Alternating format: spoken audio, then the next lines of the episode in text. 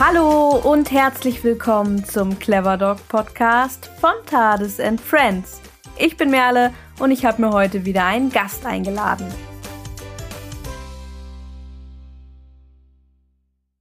Diese Folge ist ein neuer Teil unserer HundetrainerInnen-Reihe, in der ich mit unterschiedlichen Hundetrainerinnen und Hundetrainern über ihre persönliche Geschichte, ihre eigenen Hunde, ihre Philosophie und über ihre Lieblingsthemen spreche. Heute ist Norman Morczynski zu Gast. Er lebt, wie ich auch, im schönen Schleswig-Holstein, ist als Verhaltensberater, Dozent und Autor tätig. Norman hat sich unter anderem auf die Aus- und Weiterbildung für Hundetrainerinnen und Tierpflegerinnen, insbesondere zum Thema Aggression, spezialisiert. Darüber hinaus steht er auch Menschen und ihren Hunden als Verhaltensberater zur Seite. In diesem Interview werden wir neben Normans persönlichem Werdegang insbesondere auch über das Thema Aggressionsverhalten beim Hund sprechen und am Ende natürlich auch wie immer in der Hundetrainerinnen-Reihe einige eurer Fragen beantworten, die ich vorab von euch eingesammelt habe. Wenn du nach dieser Folge mehr über Norman erfahren möchtest, dann schaust du am besten in die Beschreibung, also in die Shownotes dieser Podcast-Folge. Dort findest du nämlich wie immer alle Links, die für diese Folge relevant sind. Bevor wir jetzt aber starten, gibt es von mir jetzt noch eine kleine Info zu unserem Podcast, also eine allgemeine Info, die ganz aktuell ist. Denn in den letzten Tagen sind endlich, endlich die ersten Transkripte unserer Interviews online gegangen. Die alten Interviews werden jetzt peu à peu nachgearbeitet und auch die neuen Folgen sollen dann in der Zukunft natürlich immer mit ein wenig zeitlichem Abstand zur Folge, zum Lesen für euch und natürlich insbesondere für alle, die gar nicht hören können oder nicht hören wollen, auf TARDIS and Friends punkt de verfügbar sein. Da wir in unserem Podcast doch ähm, in unseren Augen viele interessante Informationen teilen, wollen wir diese Informationen nämlich auch möglichst vielen Menschen möglichst barrierefrei zugänglich machen. Und dafür dachten wir, sind Transkripte auch von unseren Interviews eben eine gute Sache. Und wir geben uns wirklich sehr, sehr viel Mühe, dass diese Transkripte nicht nur irgendwie auf der Website erscheinen, sondern auch gut lesbar aufbereitet sind. Und das ist sowohl Initial, also das war sowohl initial als auch laufend ein wirklich großer Aufwand. Und da sind wir schon ein bisschen stolz, das so anbieten zu können und wollen euch das ja natürlich auch hier jetzt auf jeden Fall wissen lassen. Also, wenn ihr Freunde oder Familie habt, die nicht so große Podcast-Fans sind oder gar keine Podcasts hören können, könnt ihr die Folge jetzt nach und nach oder könnt ihr die Folgen, die noch in der Zukunft kommen, jetzt nach und nach auch zum Lesen weiterempfehlen. Und wie gesagt, auch die alten Folgen werden jetzt nach und nach auch als Transkripte auf TARDIS and Friends punkt de zu finden sein. Da also einfach mal vorbeischauen auf TARDIS and Friends punkt de. Unter den Artikeln findet ihr jetzt auch in der Kategorie Transkripte alle verfügbaren Transkripte zu unseren Podcast-Folgen. Einige unserer Podcast-Folgen, insbesondere die Info-Folgen, die gab es ja schon immer auf TARDIS and Friends punkt de in den Artikeln zu finden und die gibt es natürlich auch weiterhin. Also das ist jetzt eine Ergänzung, die auch die Interviews betrifft. So, und nun genug vorab geschwatzt. Jetzt werde ich Norman, auf den sich einige von euch wirklich schon lange, lange Zeit gefreut haben, in dieser Folge begrüßen.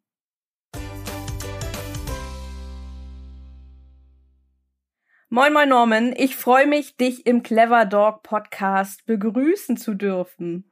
Ja, hallo, moin, freue mich auch, dabei zu sein.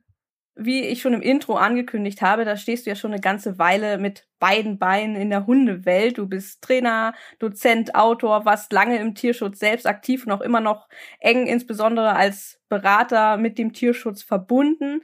Ähm, sag mal, war das schon immer dein Plan, in der Hundewelt zu landen? Äh, wolltest du schon immer Trainer, Autor, Berater werden?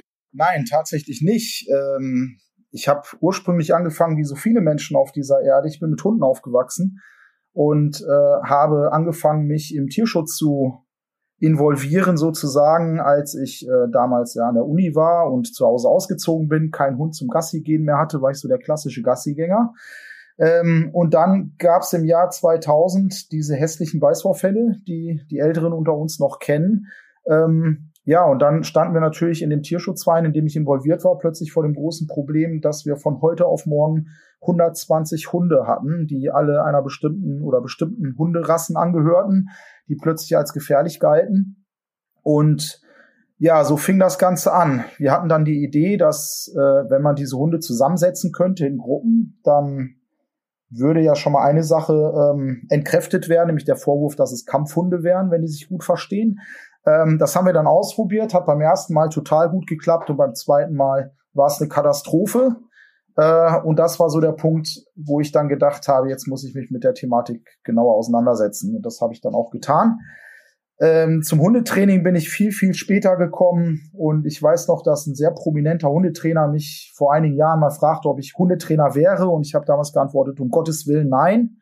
ähm, heute ist es anders. Heute bin ich tatsächlich dann doch als Trainer unterwegs. Und das, was du da schon erwähnt hast, diese ganzen Nebentätigkeiten. Und machst es auch gerne? Ich mag meinen Job, ja. Ich habe das groß, den großen Vorteil, dass ich mein Hobby zum Beruf gemacht habe, sozusagen. Also du hast das ja gerade sehr zusammengefasst, aber du bist ja wirklich jetzt schon lange dabei. Wie viele Jahre bist du jetzt schon in der Hundewelt aktiv?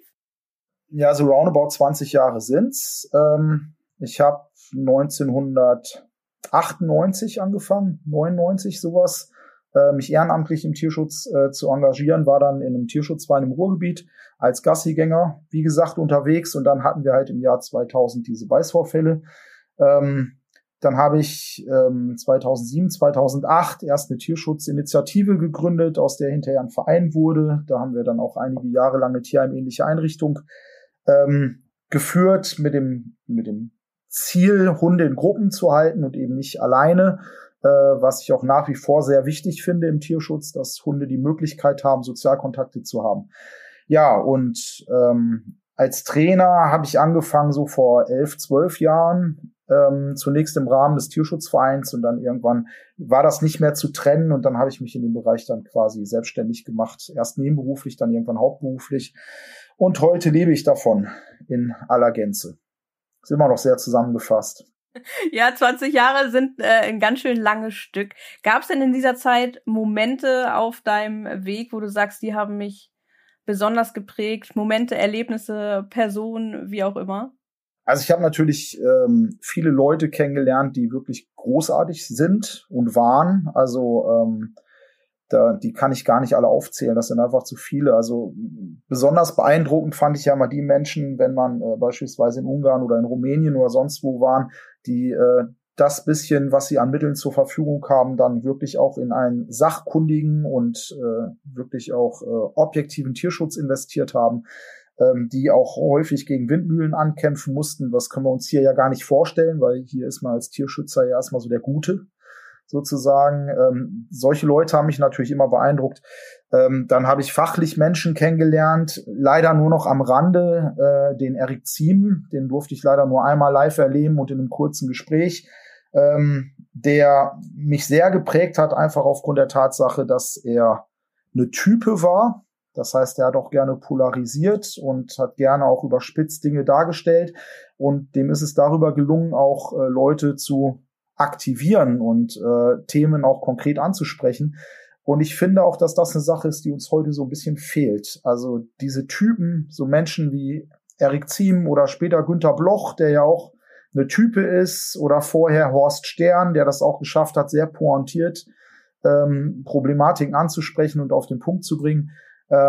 Das sind so Leute, die mich doch bis heute ähm, auch stark beeinflussen und die mich auch ja so ein bisschen dazu bringen, dass ich dann doch auch gern mal eine große Klappe habe, wenn es um bestimmte Bereiche geht. Das eine sind natürlich die positiven Seiten, aber gibt es auch Dinge, wo du sagst, ah, ähm, wenn du so ein bisschen zurückschaust und dann sagst, ah, hätte ich es doch damals besser gewusst, hätte ich es doch damals besser äh, gemacht, so Momente, auf die du zurückschaust und sagst, ah, ja, lief nicht so toll, aber vielleicht habe ich auch ein bisschen draus gelernt. Also solche Sachen äh, gibt's natürlich auch. Ähm, gerade am Anfang habe ich diese Tierschutzwelt und die Dynamik, die daran, die darin so stattfindet, äh, doch auch stark unterschätzt. Also ähm, dann hat man hin und wieder mal ein bisschen locker flockig einen Aufruf gemacht oder irgendwas veröffentlicht oder wie auch immer, wo man dann ganz schön auch Feedback bekommen hat. auch teilweise sehr negatives Feedback natürlich. Dann haben wir natürlich auch ähm, ja schon Dinge erlebt, dass man äh, ja mit den falschen Leuten zusammenarbeitet. Auch das passiert durchaus, wo man dann hinterher schlauer ist. Ich glaube, generell jeder, der sich in dieser Szene bewegt, äh, oder jeder Mensch, der sich in der Szene bewegt, weiß, dass ähm, das echt ein Haifischbecken ist und dass man natürlich auch gerne mal ähm, ja in Fettnäpfchen tritt und gerne mal ja dann auch versucht, irgendwelchen Leuten gerecht zu werden, denen man nicht gerecht werden kann. Und ja, also auch da gibt's unendlich viele Anekdoten, wo ich mich im Nachgang fürchterlich ärgere, dass ich äh, mich da auf bestimmte Diskussionen überhaupt eingelassen habe. Aber so alles in allem, ich weiß nicht, ob du jetzt auf eine konkrete Geschichte ansprichst, aber so alles alles in allem bin ich, äh, ja, äh, ist es halt ein Hauen und Stechen. Ähm, die Tierschutzszene war früher natürlich wesentlich überschaubarer, gerade bevor es Facebook gab, äh, konnte man die Leute auch viel mehr an den Taten messen und weniger an dem, wie sie sich in den sozialen Netzwerken äh, aufführen. Und äh, ja, manchmal habe ich so das Gefühl, dass man, ja, dass es ja häufig mehr darum geht, irgendwie darzustellen, wie gut man selber ist und weniger darum, äh, konkret zu arbeiten. Am Ende kann ich aber sagen, ich wäre heute nicht mehr dabei, wenn es da allzu viel zu bereuen gäbe. Ich sage das mal so. Ja, das hast du ganz schön gesagt. ähm, und du hast es gerade eben auch schon so ein bisschen angesprochen. Und wenn man sich so ein bisschen in der, ich sag jetzt mal so ein bisschen in der Hundeszene umhört, wenn man ähm, ja auch mal einen Blick auf deine Website wirft und auf die Über-mich-Seite schafft, ähm, dann laufen einem schnell Begriffe über den Weg wie Revoluzer oder streitbarer Kopf. Wie kommt es dazu, dass andere das über dich sagen und warum scheint es dich scheinbar auch gar nicht zu stören? Denn du rückst das ja selber auch sehr in den Fokus, sagen wir mal so.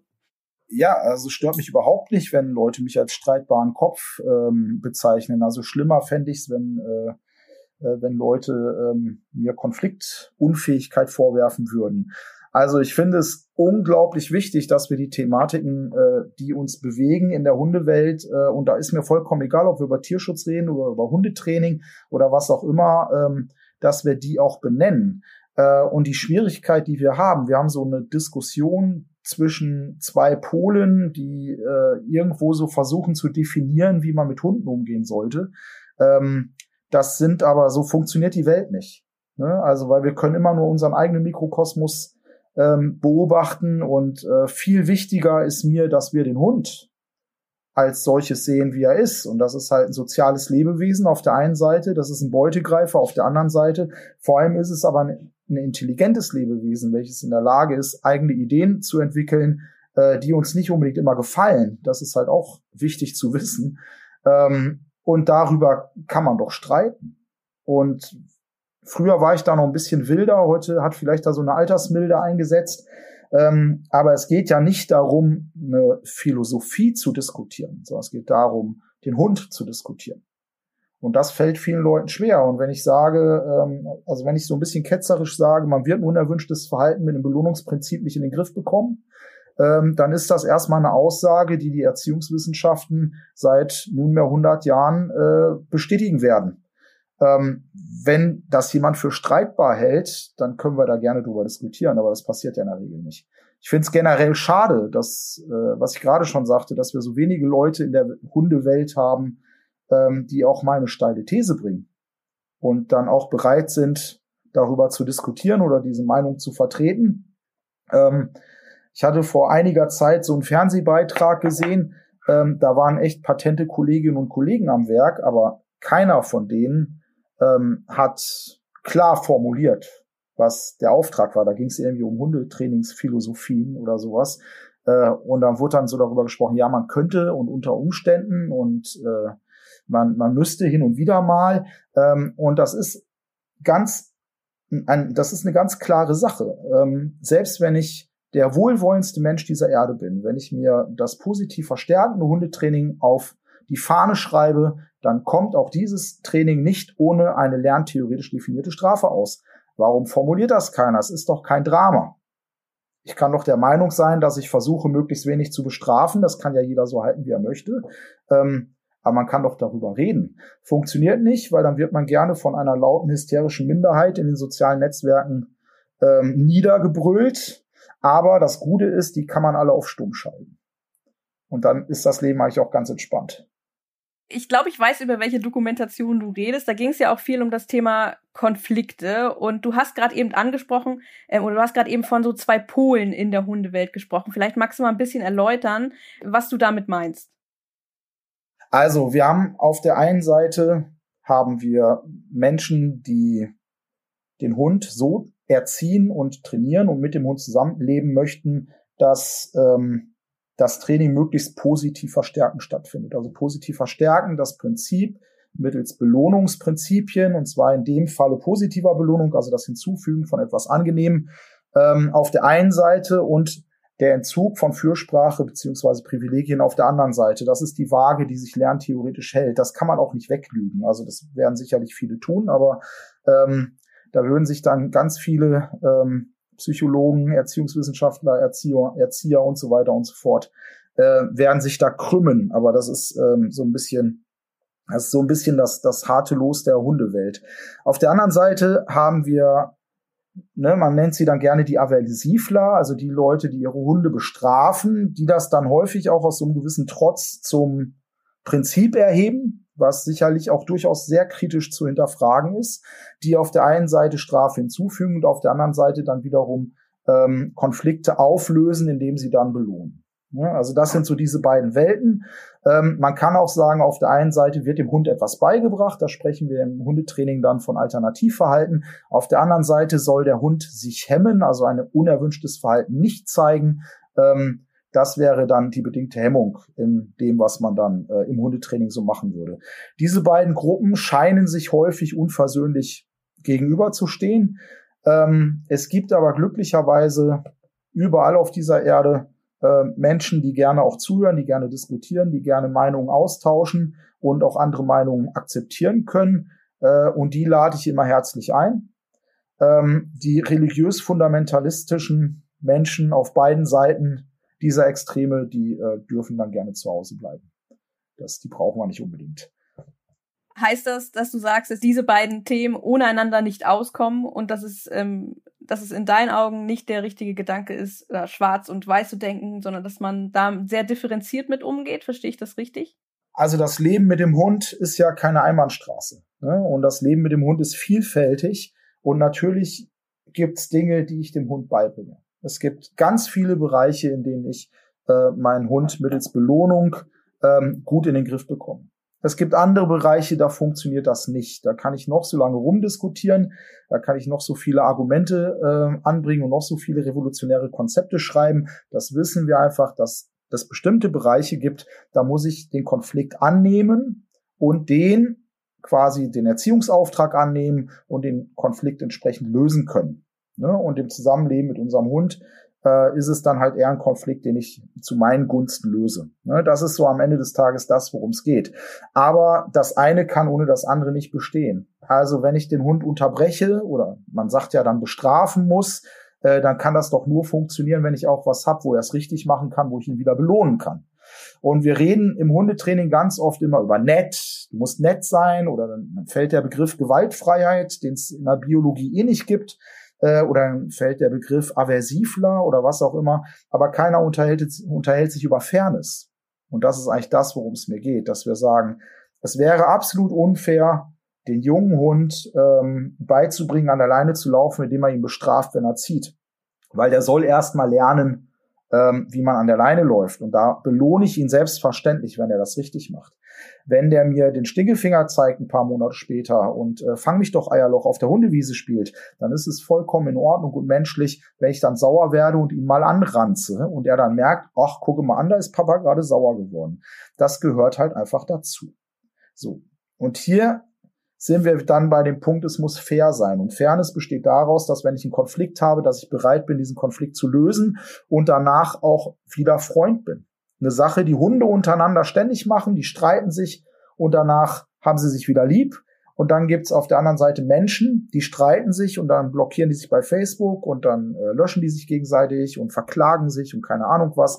Ähm, vielleicht sollten wir uns, was das Konflikte lösen angeht, ein bisschen mehr bei den Hunden abgucken. Weil bei denen hat man, und das sieht man schon in der Wurfkiste, Konflikte, die gelöst werden und die enden immer mit einer Einladung, wieder dabei zu sein. Wenn man das beherzigt, äh, dann hat man eigentlich auch ein Lebewesen um sich rum, das eigentlich leicht zu erziehen ist. Heißt es in deinen Worten dann auch, dass Arbeit mit Hunden durch positive Bestärkung, dass das eine Art von Illusion ist, nur durchgängig von A bis Z damit arbeiten zu wollen oder zu können? Es gibt sicherlich Hunde, wo das funktioniert. Also, ne, man muss auch immer sagen, mit welcher Art von Hunden arbeiten wir.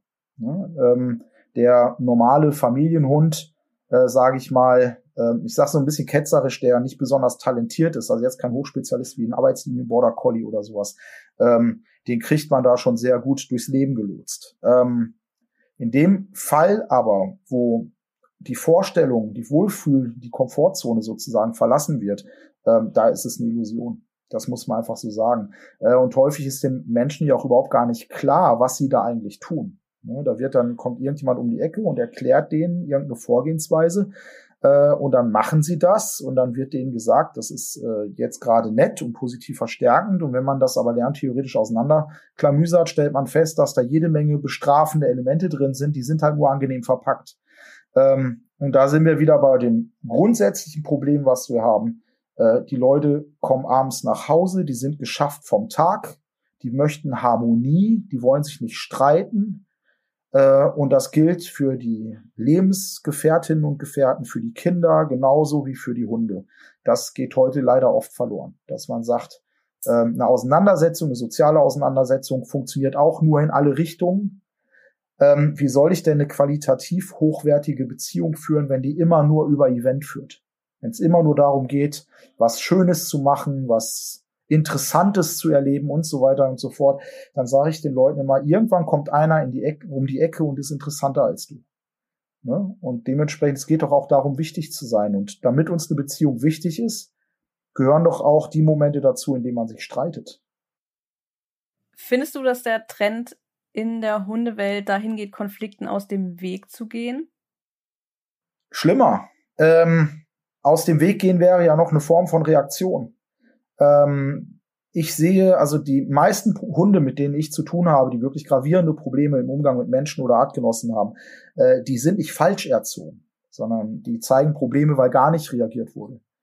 Also das heißt, äh, es ist gar nicht mal das Konfliktvermeidende, weil das wäre ja noch eine Form, den Hund umzulenken oder wie auch immer, sondern es ist das erstaunte, vielleicht leicht erschrockene ähm, danebenstehen und nicht wissen, wie man reagieren soll, was ich ganz oft beobachte. Das heißt, die Hunde werden nicht falsch erzogen oder die werden nicht, die zeigen kein unerwünschtes Verhalten, weil der Mensch falsch reagiert hat, sondern die zeigen ein unerwünschtes Verhalten, weil der Mensch gar nicht mehr reagiert. Weil er da steht, was erstaunt, was macht der Hund da, wie soll ich da jetzt nur drauf reagieren, was sagt denn Doktor Google dazu und was sagen die in der Hundegruppe, und darüber geht das Bauchgefühl verloren.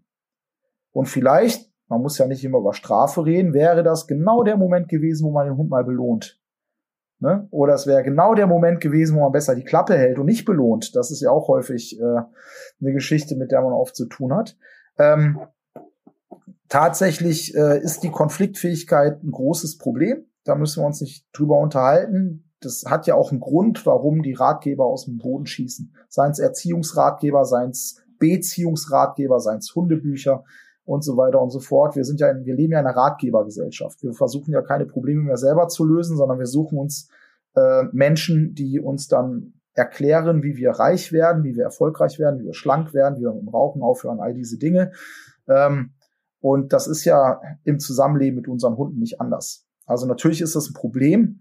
Ähm, die Ursache allen Übels steckt aber ganz oft da drin oder dahinter, dass die Menschen eine falsche Idee davon haben, wie Hunde eigentlich ticken. Also dann zeigt der junge Hund auf einmal ein aggressives Verhalten und der Mensch steht daneben und ist völlig erschüttert, weil das stand nirgendwo in den Hundegruppen und in den Ratgebern und so weiter und so fort.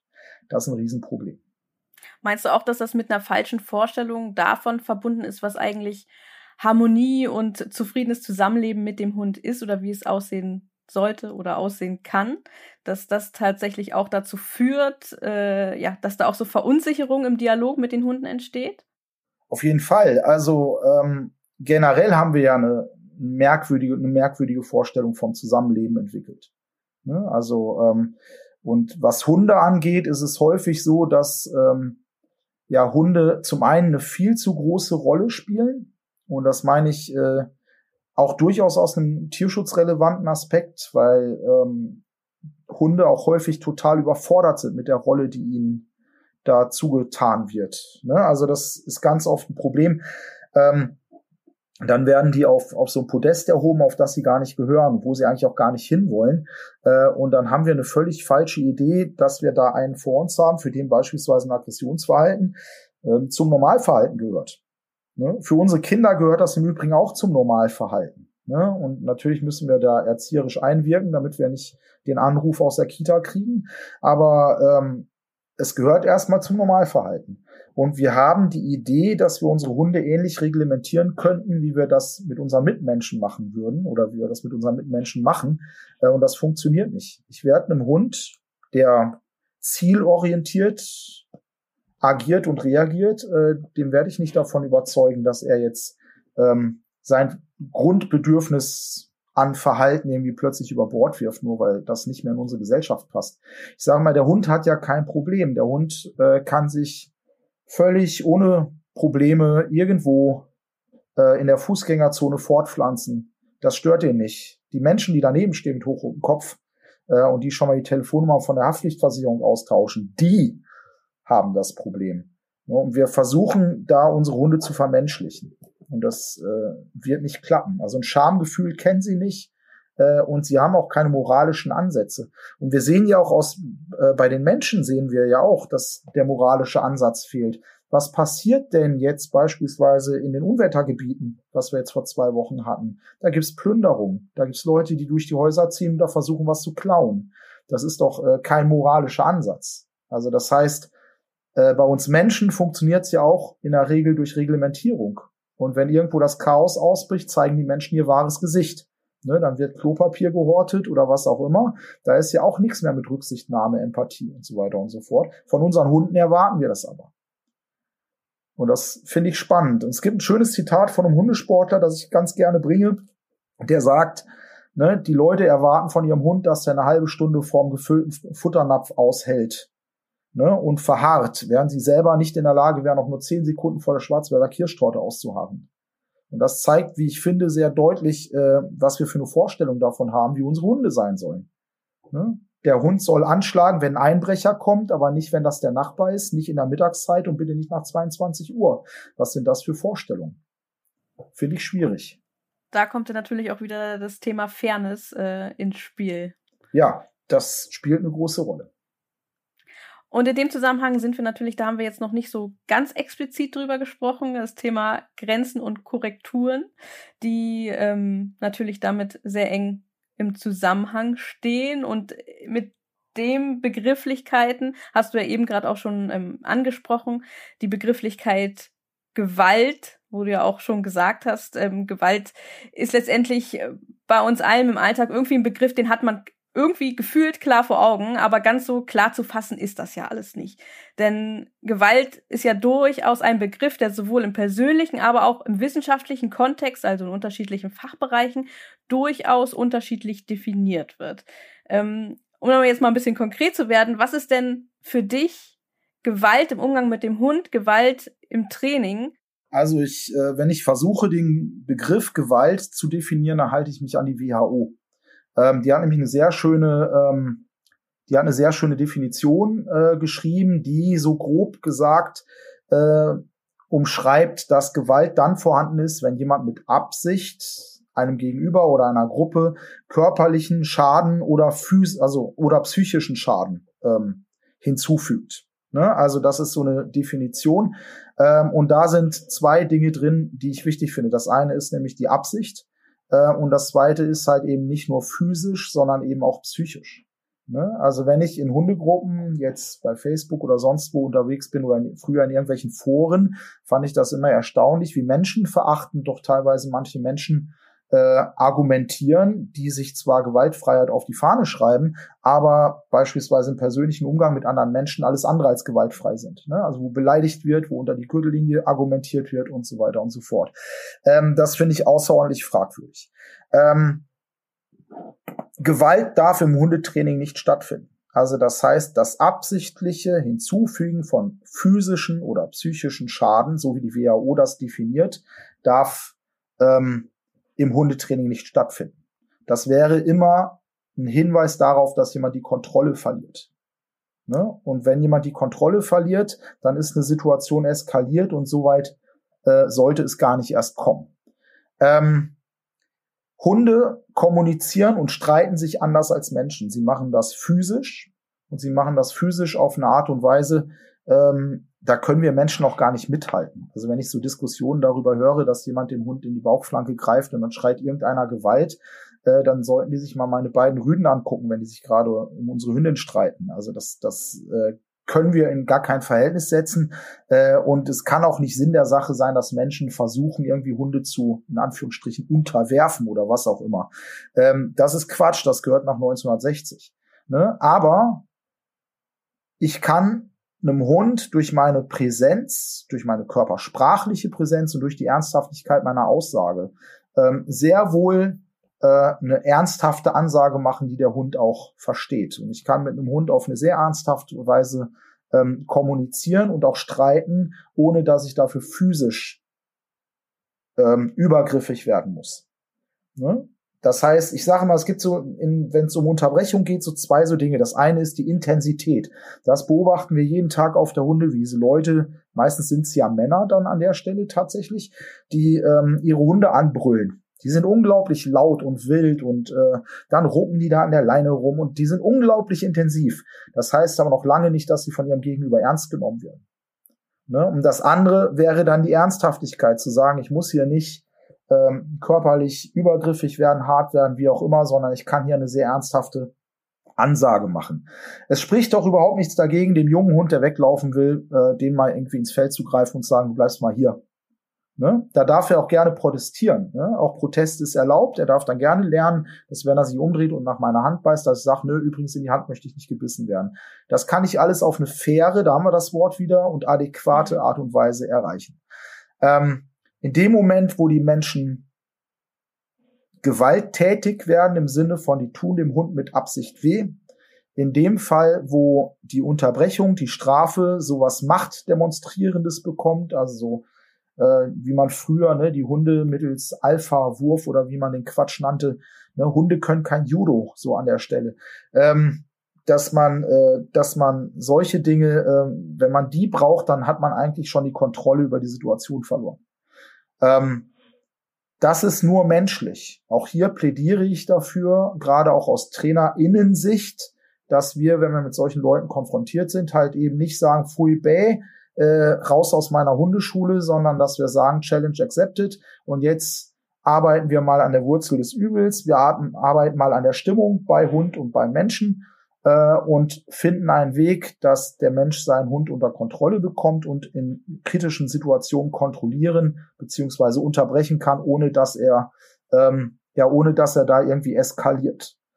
Ähm, zurück zu der Frage, ich habe das gerade schon gesagt, also da, wo ein absichtliches Hinzufügen von körperlichen Schmerzen oder ähm, was ich ganz oft beobachte bei Menschen, die Körperlichkeiten ablehnen, so ein dauerhaftes Ignorieren des Hundes, also dieser Ausschluss aus der sozialen Gruppe, das ist für ein obligat soziales Lebewesen, ist das Psychofolter, das sollte man sich einfach Sollte man, darüber sollte man sich im Klaren sein, was man dem Hund da eigentlich antut, indem man ihn aus der Gruppe ausschließt. Ähm, das sind für mich No-Gos. Und bei der Unterbrechung, wenn ich denn unterbrechen muss, gibt's am Ende des Tages drei Punkte, die zu berücksichtigen sind. Also wenn mein Hund ein Verhalten zeigt, welches No-Go ist von seiner Seite aus, also der will Menschen beißen, da muss ich das unterbrechen. Ich habe eine Verantwortung meiner sozialen Umgebung gegenüber, meinen Mitmenschen gegenüber. Das muss ich unterbrechen, gibt es keine Chance. Ähm, das Zweite, wenn der Hund eine Chance hat, eine Lernerfahrung zu machen und diese Lernerfahrung für den weiteren Trainingsprozess wertvoll ist, dann ist eine Unterbrechung gerechtfertigt. Wenn er diese Chance nicht hat, dann heißt es nicht unterbrechen, weil es wäre unfair. So, und dann wird der Hund halt entsprechend gemanagt. Die Ausnahme, ich sagte das gerade, so Situationen, der will in ein Auto rennen, der will einen Menschen beißen oder was auch immer, so Sachen, die eine Gefahr für andere oder für ihn selber darstellen, ähm, da muss ich eingreifen, da gibt's auch keine zwei Meinungen zu. Also das sind so Sachen, also wenn ich das lese, ähm, ne, dann, wenn, ne, der Hund hat das Kind gebissen und dann wird dann bei Facebook geschrieben, ja, was lassen die Eltern auch das Kind zum Hund? Ähm, da wird mir schon ein bisschen anders. Also das zeigt für mich, dass die Menschen eine merkwürdige Einstellung haben. Menschen gegenüber, nicht Hunden gegenüber. Das heißt, diese Assoziationskette, die dann doch ab und zu ähm, vollzogen wird, Grenzen, Korrektur, Gewalt, die ist doch ein wenig irreführend. Und letztendlich, ähm, wenn ich dich richtig verstehe, ähm, ist das ein, eine Thematik, die zum einen sehr individuell ist und zum anderen auch sehr situationsbedingt individuell betrachtet werden muss. Ja, zumal die Menschen beschweren sich, dass die Hunde Grenzen überschreiten, die die Menschen vorher nie gesetzt haben.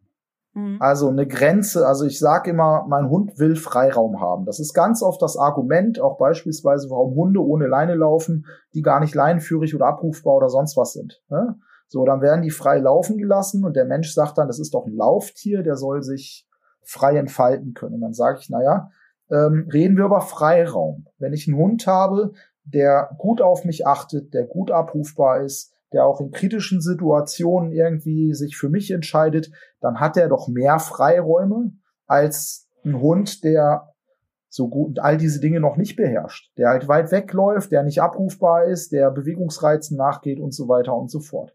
So, diese Freiräume sind dadurch definiert, dass sie Grenzen haben. Wenn ich meinen Hund nach fünfzehn Metern nicht mehr abrufen kann, dann bin ich doch ein bisschen nicht so klug, sag ich mal, wenn ich ihn dreißig Meter weglaufen lasse.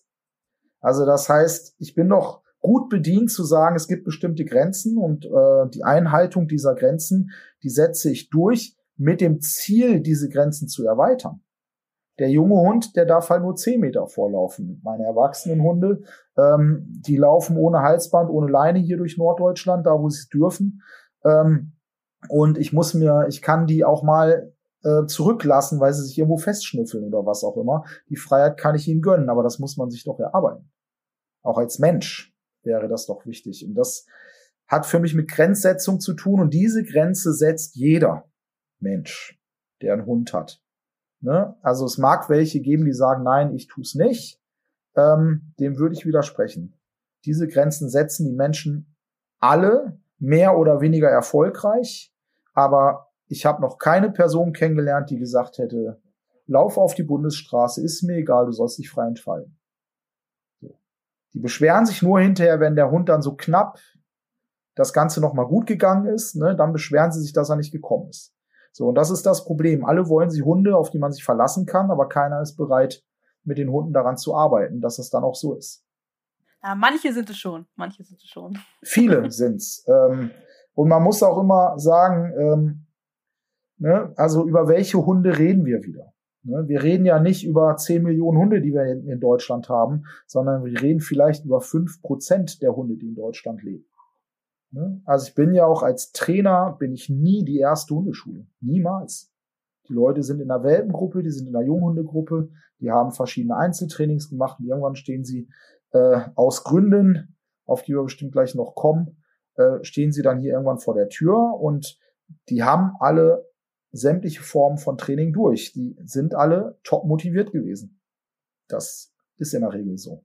Und da hast du mir gerade so ein bisschen meine Überleitung weggenommen. Schade. Denn die nächste Frage, die ich dir gerne stellen wollte, war nämlich, kommen wir mal ein bisschen von der Theorie sozusagen in die Praxis. Wer kommt denn zu dir ins Training und ähm, was für Pakete bringen Mensch und Hund mit zu dir?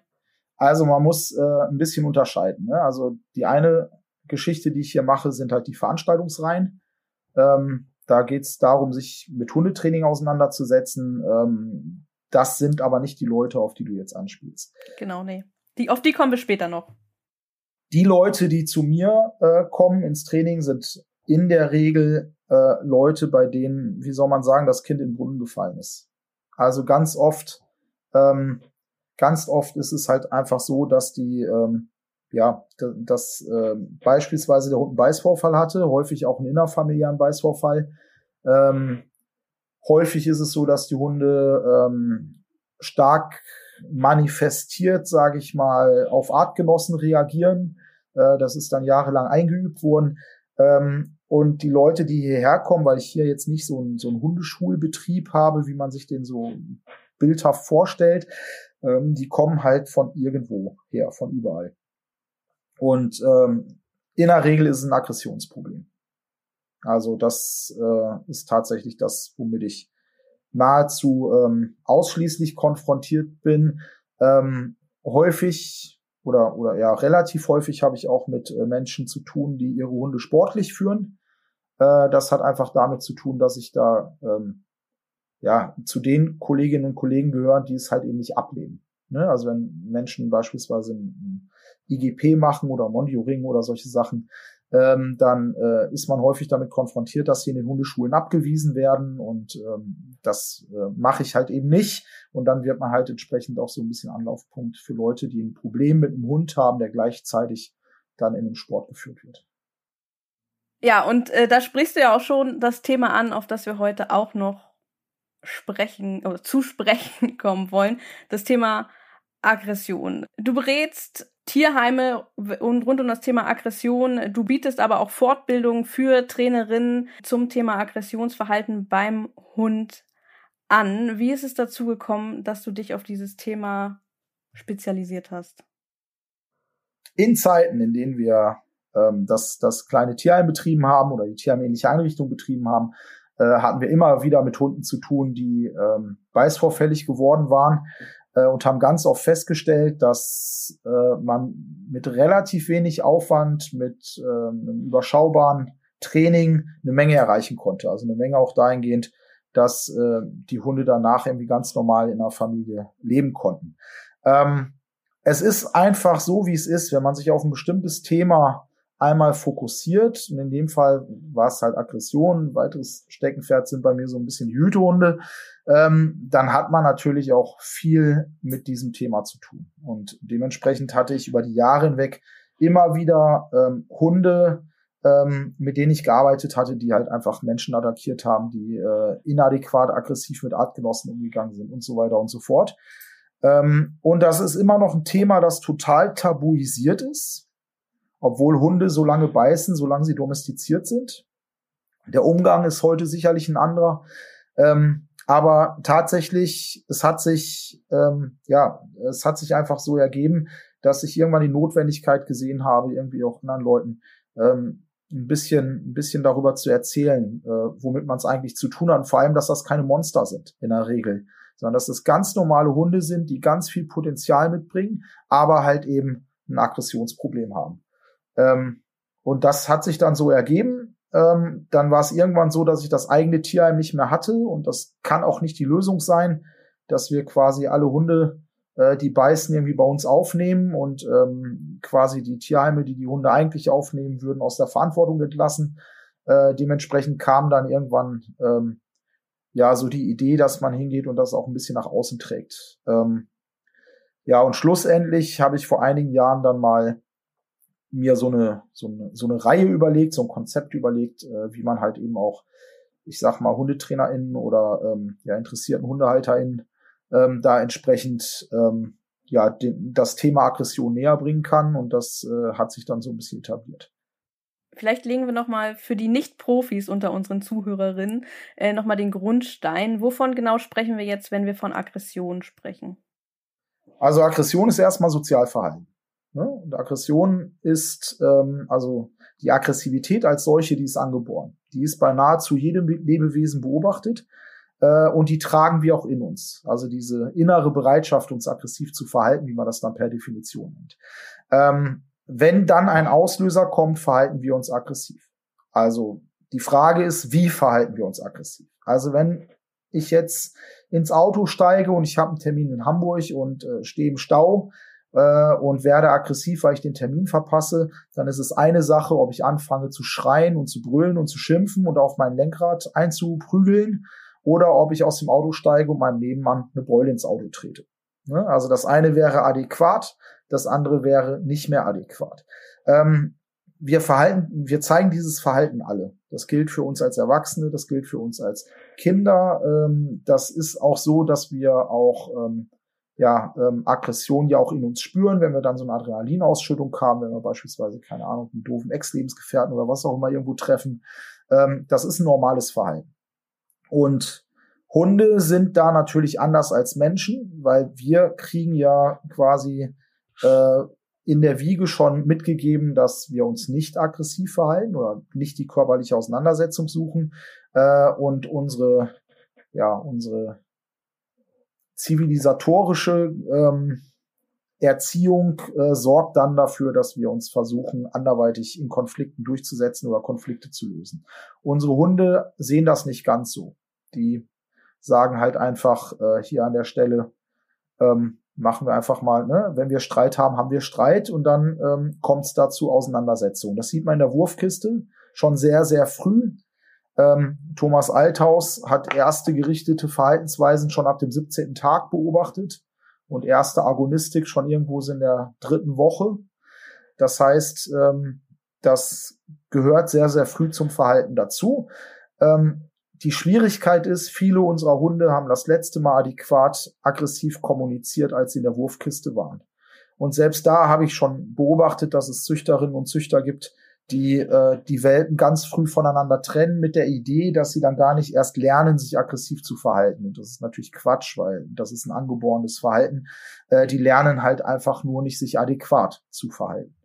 So, und dann haben wir das Problem, dann ist der Hund zwölf Monate alt, ähm, durfte die ganze Zeit nicht so richtig äh, lernen, wie man kommuniziert. Und dann lässt man ihn auf der Hundewiese von der Leine und wundert sich, dass es nicht funktioniert. Das ist das, was ähm, dann häufig dazu führt, dass die Hunde damit Artgenossen nicht lernen, vernünftig klar umzugehen.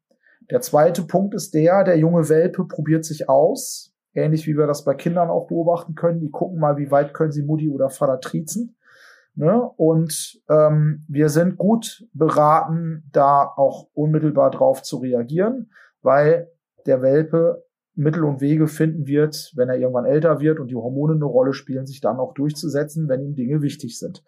Und in den letzten Jahren erlebe ich zumindest gefühlt einen massiven Anstieg ähm, von Aggressionsverhalten, welches schon junge Hunde gegen ihre eigenen Besitzer zeigen.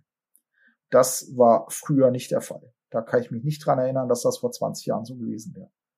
Aber da war ich auch noch jung. Vielleicht war ich da verblendet und naiv. Ich weiß es nicht.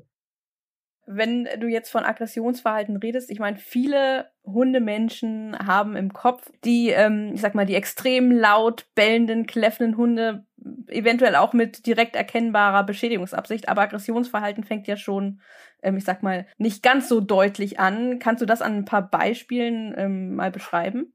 Also, ähm, die laut kläffenden Hunde sind meistens die, die keine Beschädigungsabsicht haben. Tatsächlich, je lauter und je wilder, äh, je weniger Ernsthaftigkeit steckt dahinter und je mehr Energie haben sie zu verschwenden. Das heißt, wenn es wirklich ernst wird, und das ist das Fatale, äh, dann wird's halt ruhig. Ne? Also das ist halt äh, genau das Problem. Das kriegt man dann im Tierheim häufig auch gar nicht mit oder in der Hundepension, äh, dass es da plötzlich zu einem Ernstkampf kommt. Ähm, man merkt es dann maximal an der Stimmung in der Gruppe, aber halt eben nicht äh, anhand der zwei Konkurrenten oder Kontrahenten, die da miteinander zu tun haben. Ähm, aber auf deine Frage, ähm, Klugscheißer-Modus off, ähm, um darauf gut. zurückzukommen.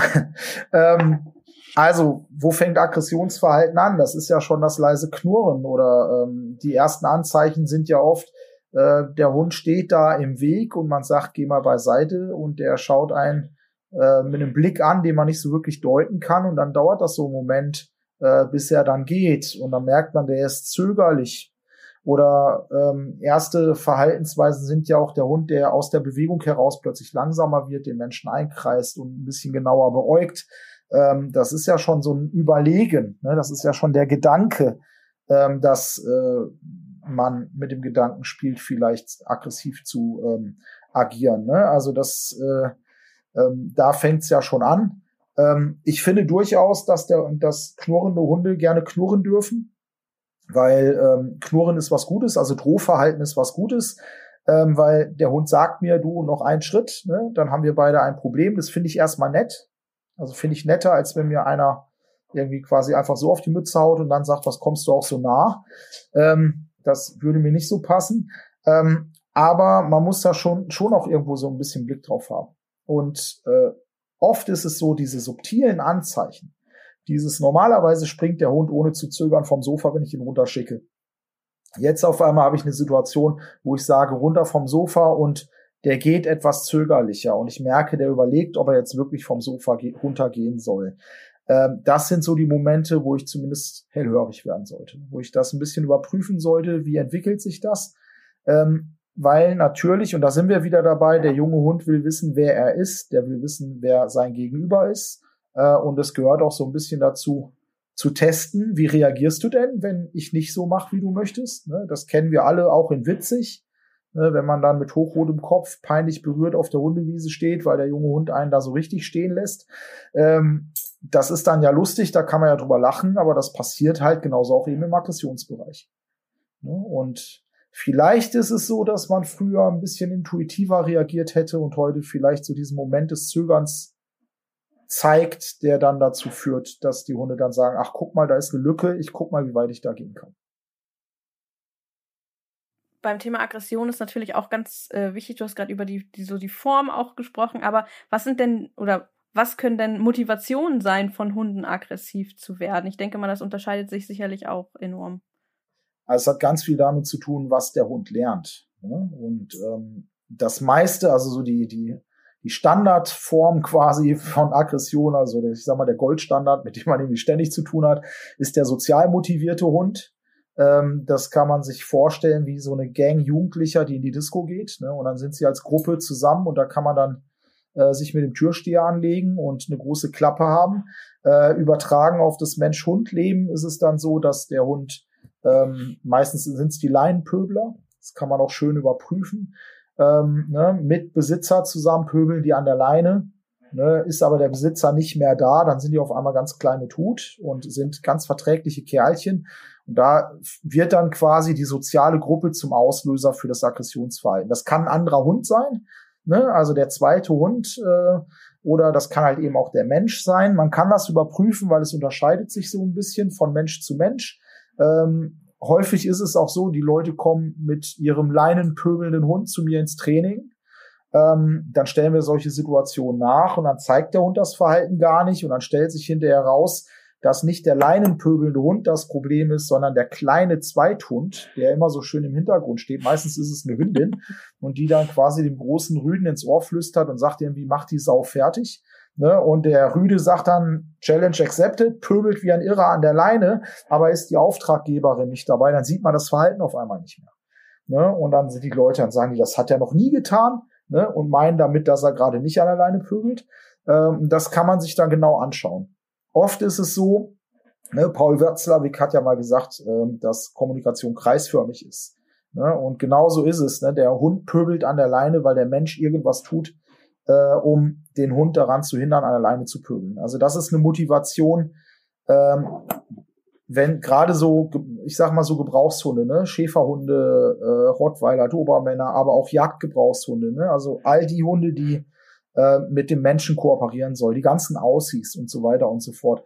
Wenn die Leute mich anrufen, sagen, mein Hund ist Artgenossen unverträglich und der pöbelt an der Leine, kann ich dann immer sagen, okay, zu fünfundneunzig Prozent der Fälle hat man eine soziale Motivation. Dass tatsächlich dann, ne, das der Auslöser ist. Und dann sage ich den Leuten immer, naja, ähm, man muss es auch mal so sehen, wenn man sich fragt, wie man seinen Hund artgerecht auslasten sollte. Man hat schon eine schöne Beschäftigung gefunden. Man geht gemeinsam in den Park, andere Hunde am Pöbeln. Ist ja auch äh, was Schönes Gemeinsames, hat ja auch einen Event-Charakter, äh, ist halt nur meistens nicht das, was die Leute mögen. Ne? Also das wäre halt die soziale Motivation, die sehr, sehr oft stattfindet. Das finde ich ganz interessant, weil ich habe tatsächlich auch äh, zu dem Thema Leinpöbelei, das habe ich mir auch schon fast gedacht, einige Fragen bekommen. Und ähm, da wird halt immer das Thema Angst auch, finde ich, sehr in den Fokus gerückt. Du sagst, mhm. äh, du nimmst ja wahr, dass die soziale Motivation sehr vordergründig ist. Wenn man aber mal so, ich sag mal, durch Social Media liest, dann hat man das Gefühl, die meisten Hunde pöbeln aus Angst. Mhm. Was ist da äh, deine Meinung dazu? Und ähm, ja, wieso... Wieso wollen Hundebesitzerinnen äh, lieber, dass ihr Hund aus Angst pöbelt? Also, ähm, es mag, äh, es mag sein, dass es Hunde gibt, die ein solches Paradoxon zeigen.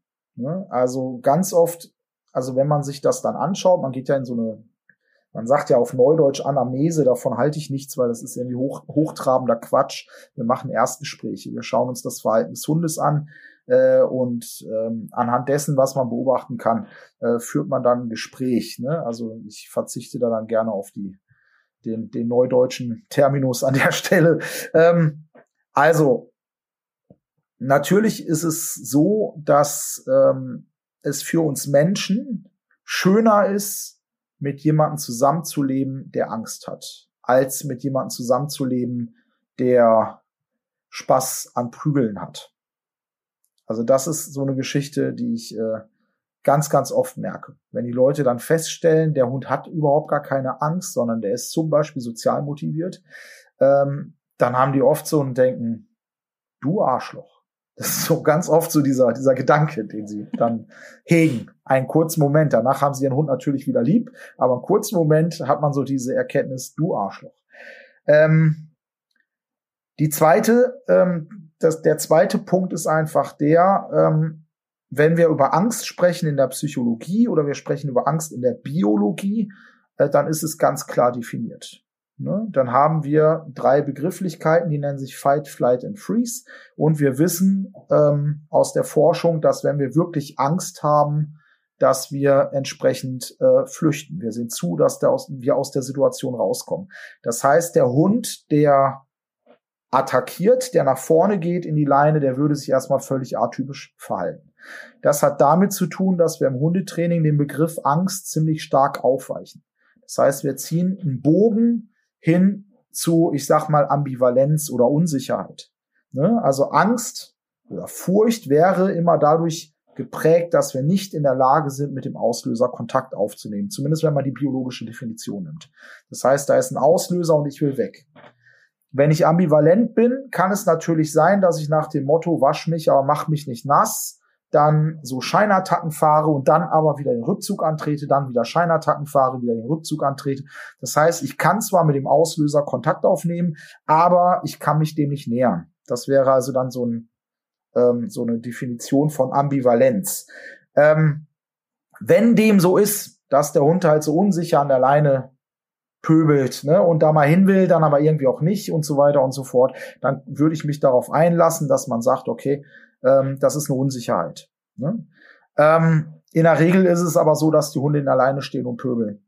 Und dann äh, widerspricht das komplett dem, äh, was man da irgendwo äh, beobachten könnte. Und da ist der Begriff, den viele HundebesitzerInnen dann äh, nutzen, nämlich äh, Angriff ist die beste Verteidigung, ist da auch einfach irreführend, weil Hunde sind keine Militärstrategen. Ne? Also das passt einfach nicht dahin.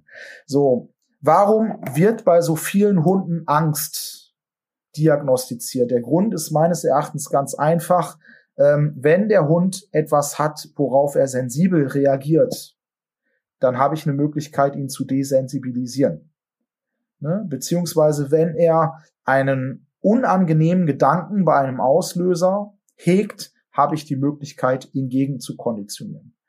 Und das klingt jetzt sicherlich sehr, sehr ketzerisch und sehr, sehr provokant, wenn ich das so sage. Ich beobachte äh, leider, dass viele Kollegen und Kolleginnen äh, außer desensibilisieren und gegenkonditionieren im Training halt nicht viel anbieten. So, und wenn der Hund keine Angst hat, dann kann ich weder desensibilisieren, weil wenn er nicht sensibel ist, dann gibt's da nichts zu sensibilisieren, ganz logisch. Und wenn er Spaß daran hat, den anderen Hund anzupöbeln, dann brauche ich auch nicht gegenkonditionieren, weil es nichts gibt, was ich ihm angenehm machen möchte. Wenn ich aber hingehe und sage, der hat Angst, dann ist meine Analyse wieder passend zum Training. Und ich kenne sehr viele Hunde, die fälschlicherweise als Angsthunde identifiziert wurden. Und das ist natürlich fatal, weil man natürlich versucht, dem ängstlichen Hund die Situation so angenehm wie irgend möglich zu gestalten, äh, was ja auch bei einem ängstlichen Hund auf der Hand liegt, ähm, was bei dem Hund, der eine andere innere Motivation hat, sich zu verhalten, dann verstärkend wird, wirkt. Also das heißt, viele Menschen bringen ihrem Hund versehentlich bei, äh, das Verhalten stärker und häufiger zu zeigen als vorher. Das ist das Problem. Jetzt haben wir äh, so ein bisschen exklusiv über Leinpöbelei gesprochen, aber es gibt ja sicherlich noch andere Situationen, in denen aggressives Verhalten, was ja an sich Normalverhalten ist, problematisch äh, für den Alltag äh, von Mensch und Hund und Umwelt werden kann. was sind da häufige Thematiken, die dir über den Weg laufen? Also, was, was ich gerade schon mal angesprochen hatte, sind halt solche Statusgeschichten. Also Status beschreibt ja, dass man unter Hunden sich gegenseitig in der Position in Frage stellt. Äh, ganz oft geht's darum, wer darf hier die Welpen ne, in die Welt setzen, wer darf hier Welpen austragen. Und da geht's dann relativ schnell ans Eingemachte. Ähm, im Zusammenleben mit Menschen können wir was Ähnliches vergleichen, äh, nämlich, dass der Hund anfängt, den Menschen in Frage zu stellen. Ne, das sind häufig dann auch vergleichbare Konfliktpunkte. Also beispielsweise äh, haben wir so eine Motivation, dass sich dann häufig ähm, die männlichen ähm, Hundebesitzer nicht mehr der weiblichen Hundebesitzerin nähern dürfen, weil der Rüde ganz typisch dann anfängt, den Mann da in Frage zu stellen. Also eine sexuelle Motivation wäre das, der wird dann als Konkurrent gesehen. Ähm, ganz oft ist es auch so, dass Hunde hingehen und wirklich proaktiv Menschen quasi in Frage stellen, indem sie sich mal in den Weg stellen oder oder ähm, äh, bestimmte bestimmte ähm, ja bestimmte Wege zumachen oder sowas. Das geht dann auch in so eine Statusgeschichte. Ähm, und dann finde ich, darf man auch durchaus mal hinterfragen, äh, warum es heute noch Hunde gibt, die Futter verteidigen, weil die leben alle in Vollpension. Und wenn man sich das genauer anschaut, sieht man ganz oft Hunde, die solche Ressourcen, also Futter beispielsweise, äh, zum Thema machen. Also die nutzen das Futter, um Streit mit ihren Besitzern anzufangen. Man kann das ganz gut daran erkennen, dass die Hunde das Verhalten meistens nur so im häuslichen Bereich zeigen. Also da, wo ich wohne, da bin ich stark, so nach dem Motto. Äh, man kann das ganz gut daran erkennen, dass ähm, die das nur gegen bestimmte Personen im Haus zeigen, also nur gegen die Tochter oder nur gegen den Familienvater oder was auch immer. Ähm, und ähm, Das ist eine Sache, die ist häufiger geworden. Das hat viel damit zu tun, dass wir unseren jungen Hunden einfach auch in der Erziehung nicht mehr viel entgegensetzen. Und dann können die sich halt eben auch in den Bereichen ähm, stark entfalten. Und der dritte Punkt, ähm, wo es wirklich gefährlich wird, ist halt der, wenn die Hunde sich gar nicht im Aggressionsverhalten bewegen, sondern wenn die sich im Jagdverhalten bewegen. Also sprich, aufgrund von ungünstiger Zucht oder aufgrund von ungünstiger Beschäftigung oder meistens aus einer Kombination aus beiden äh, anfangen, Dinge zu jagen, die man nicht essen kann. Ähm, im Aggressionsbereich sind das dann zum Beispiel kleine Hunde oder das können auch Kinder sein. Ähm, die ganzen fatalen, verheerenden Beißvorfälle, die wir hatten, äh, sind samt und sonders bis auf ganz wenige Ausnahmen äh, Folgen aus dem Jagdverhalten und eben nicht Folgen aus dem Aggressionsverhalten. Ne, also das, da wird's dann wirklich gefährlich. Ne, das, ja. Das heißt, ich meine, so unerwünschtes aggressives Verhalten, das kommt ja auch nicht aus dem Nichts. Ähm, wodurch konkreter äh, kann es passieren, dass Hundehalterinnen, und du sagst, das ist gefühlt auch einfach mehr bewo- äh, geworden, bewusst oder unbewusst unerwünschtes aggressives Verhalten fördern? Also, ähm, ein Punkt ist sicherlich der, also das muss man zweiteilen. Ein Punkt ist sicherlich der, dass ähm, wir heute Hunde kaufen, die nicht in unseren Alltag passen. Da sind wir einfach Kinder unserer Zeit. Ne? Also ähm, dann beobachten wir Leute, die kaufen sich als Ersthund einen Weimaraner. So, ein Weimaraner, Vollgebrauchshund, bei dem auch immer noch die Mannschärfe in der Zuchttauglichkeitsprüfung überprüft wird. Äh, und es ist ja so, dass der gute Weimaraner-Welpe, der würde an einen Jäger verkauft werden. Der vielleicht nicht so gut geeignete Weimaraner Welpe, der wird dann vielleicht an das junge Pärchen in Hamburg-Blankenese verkauft. Ähm, das ist durchaus ein Problem. Dann haben wir bei den Züchterinnen und Züchtern natürlich auch das Problem, dass Zuchthygiene keine besonders große Rolle spielt mit Blick auf Verhalten. Das heißt, äh, manche Menschen haben mit acht Wochen das Problem im Kofferraum sitzen und wissen es noch nicht. Äh, und es ist einfach kein Zucht, äh, nein, es ist kein Aufzuchtfehler, wenn acht Welpen aus einem Wurf innerhalb des ersten Lebensjahres eingeschläfert werden. Das ist nicht, sind nicht vereinzelte Fehler in der Aufzucht, sondern da ist dann in der Auswahl der Elterntiere was schiefgelaufen. Und wenn diese Züchterin dann eine Wurfwiederholung macht, ähm, die genauso fatal endet, irgendwie dann äh, müsste man auch darüber sprechen, wie es eigentlich mit Sachkunde für Züchter aussieht. Aber das ist nochmal eine völlig andere Geschichte.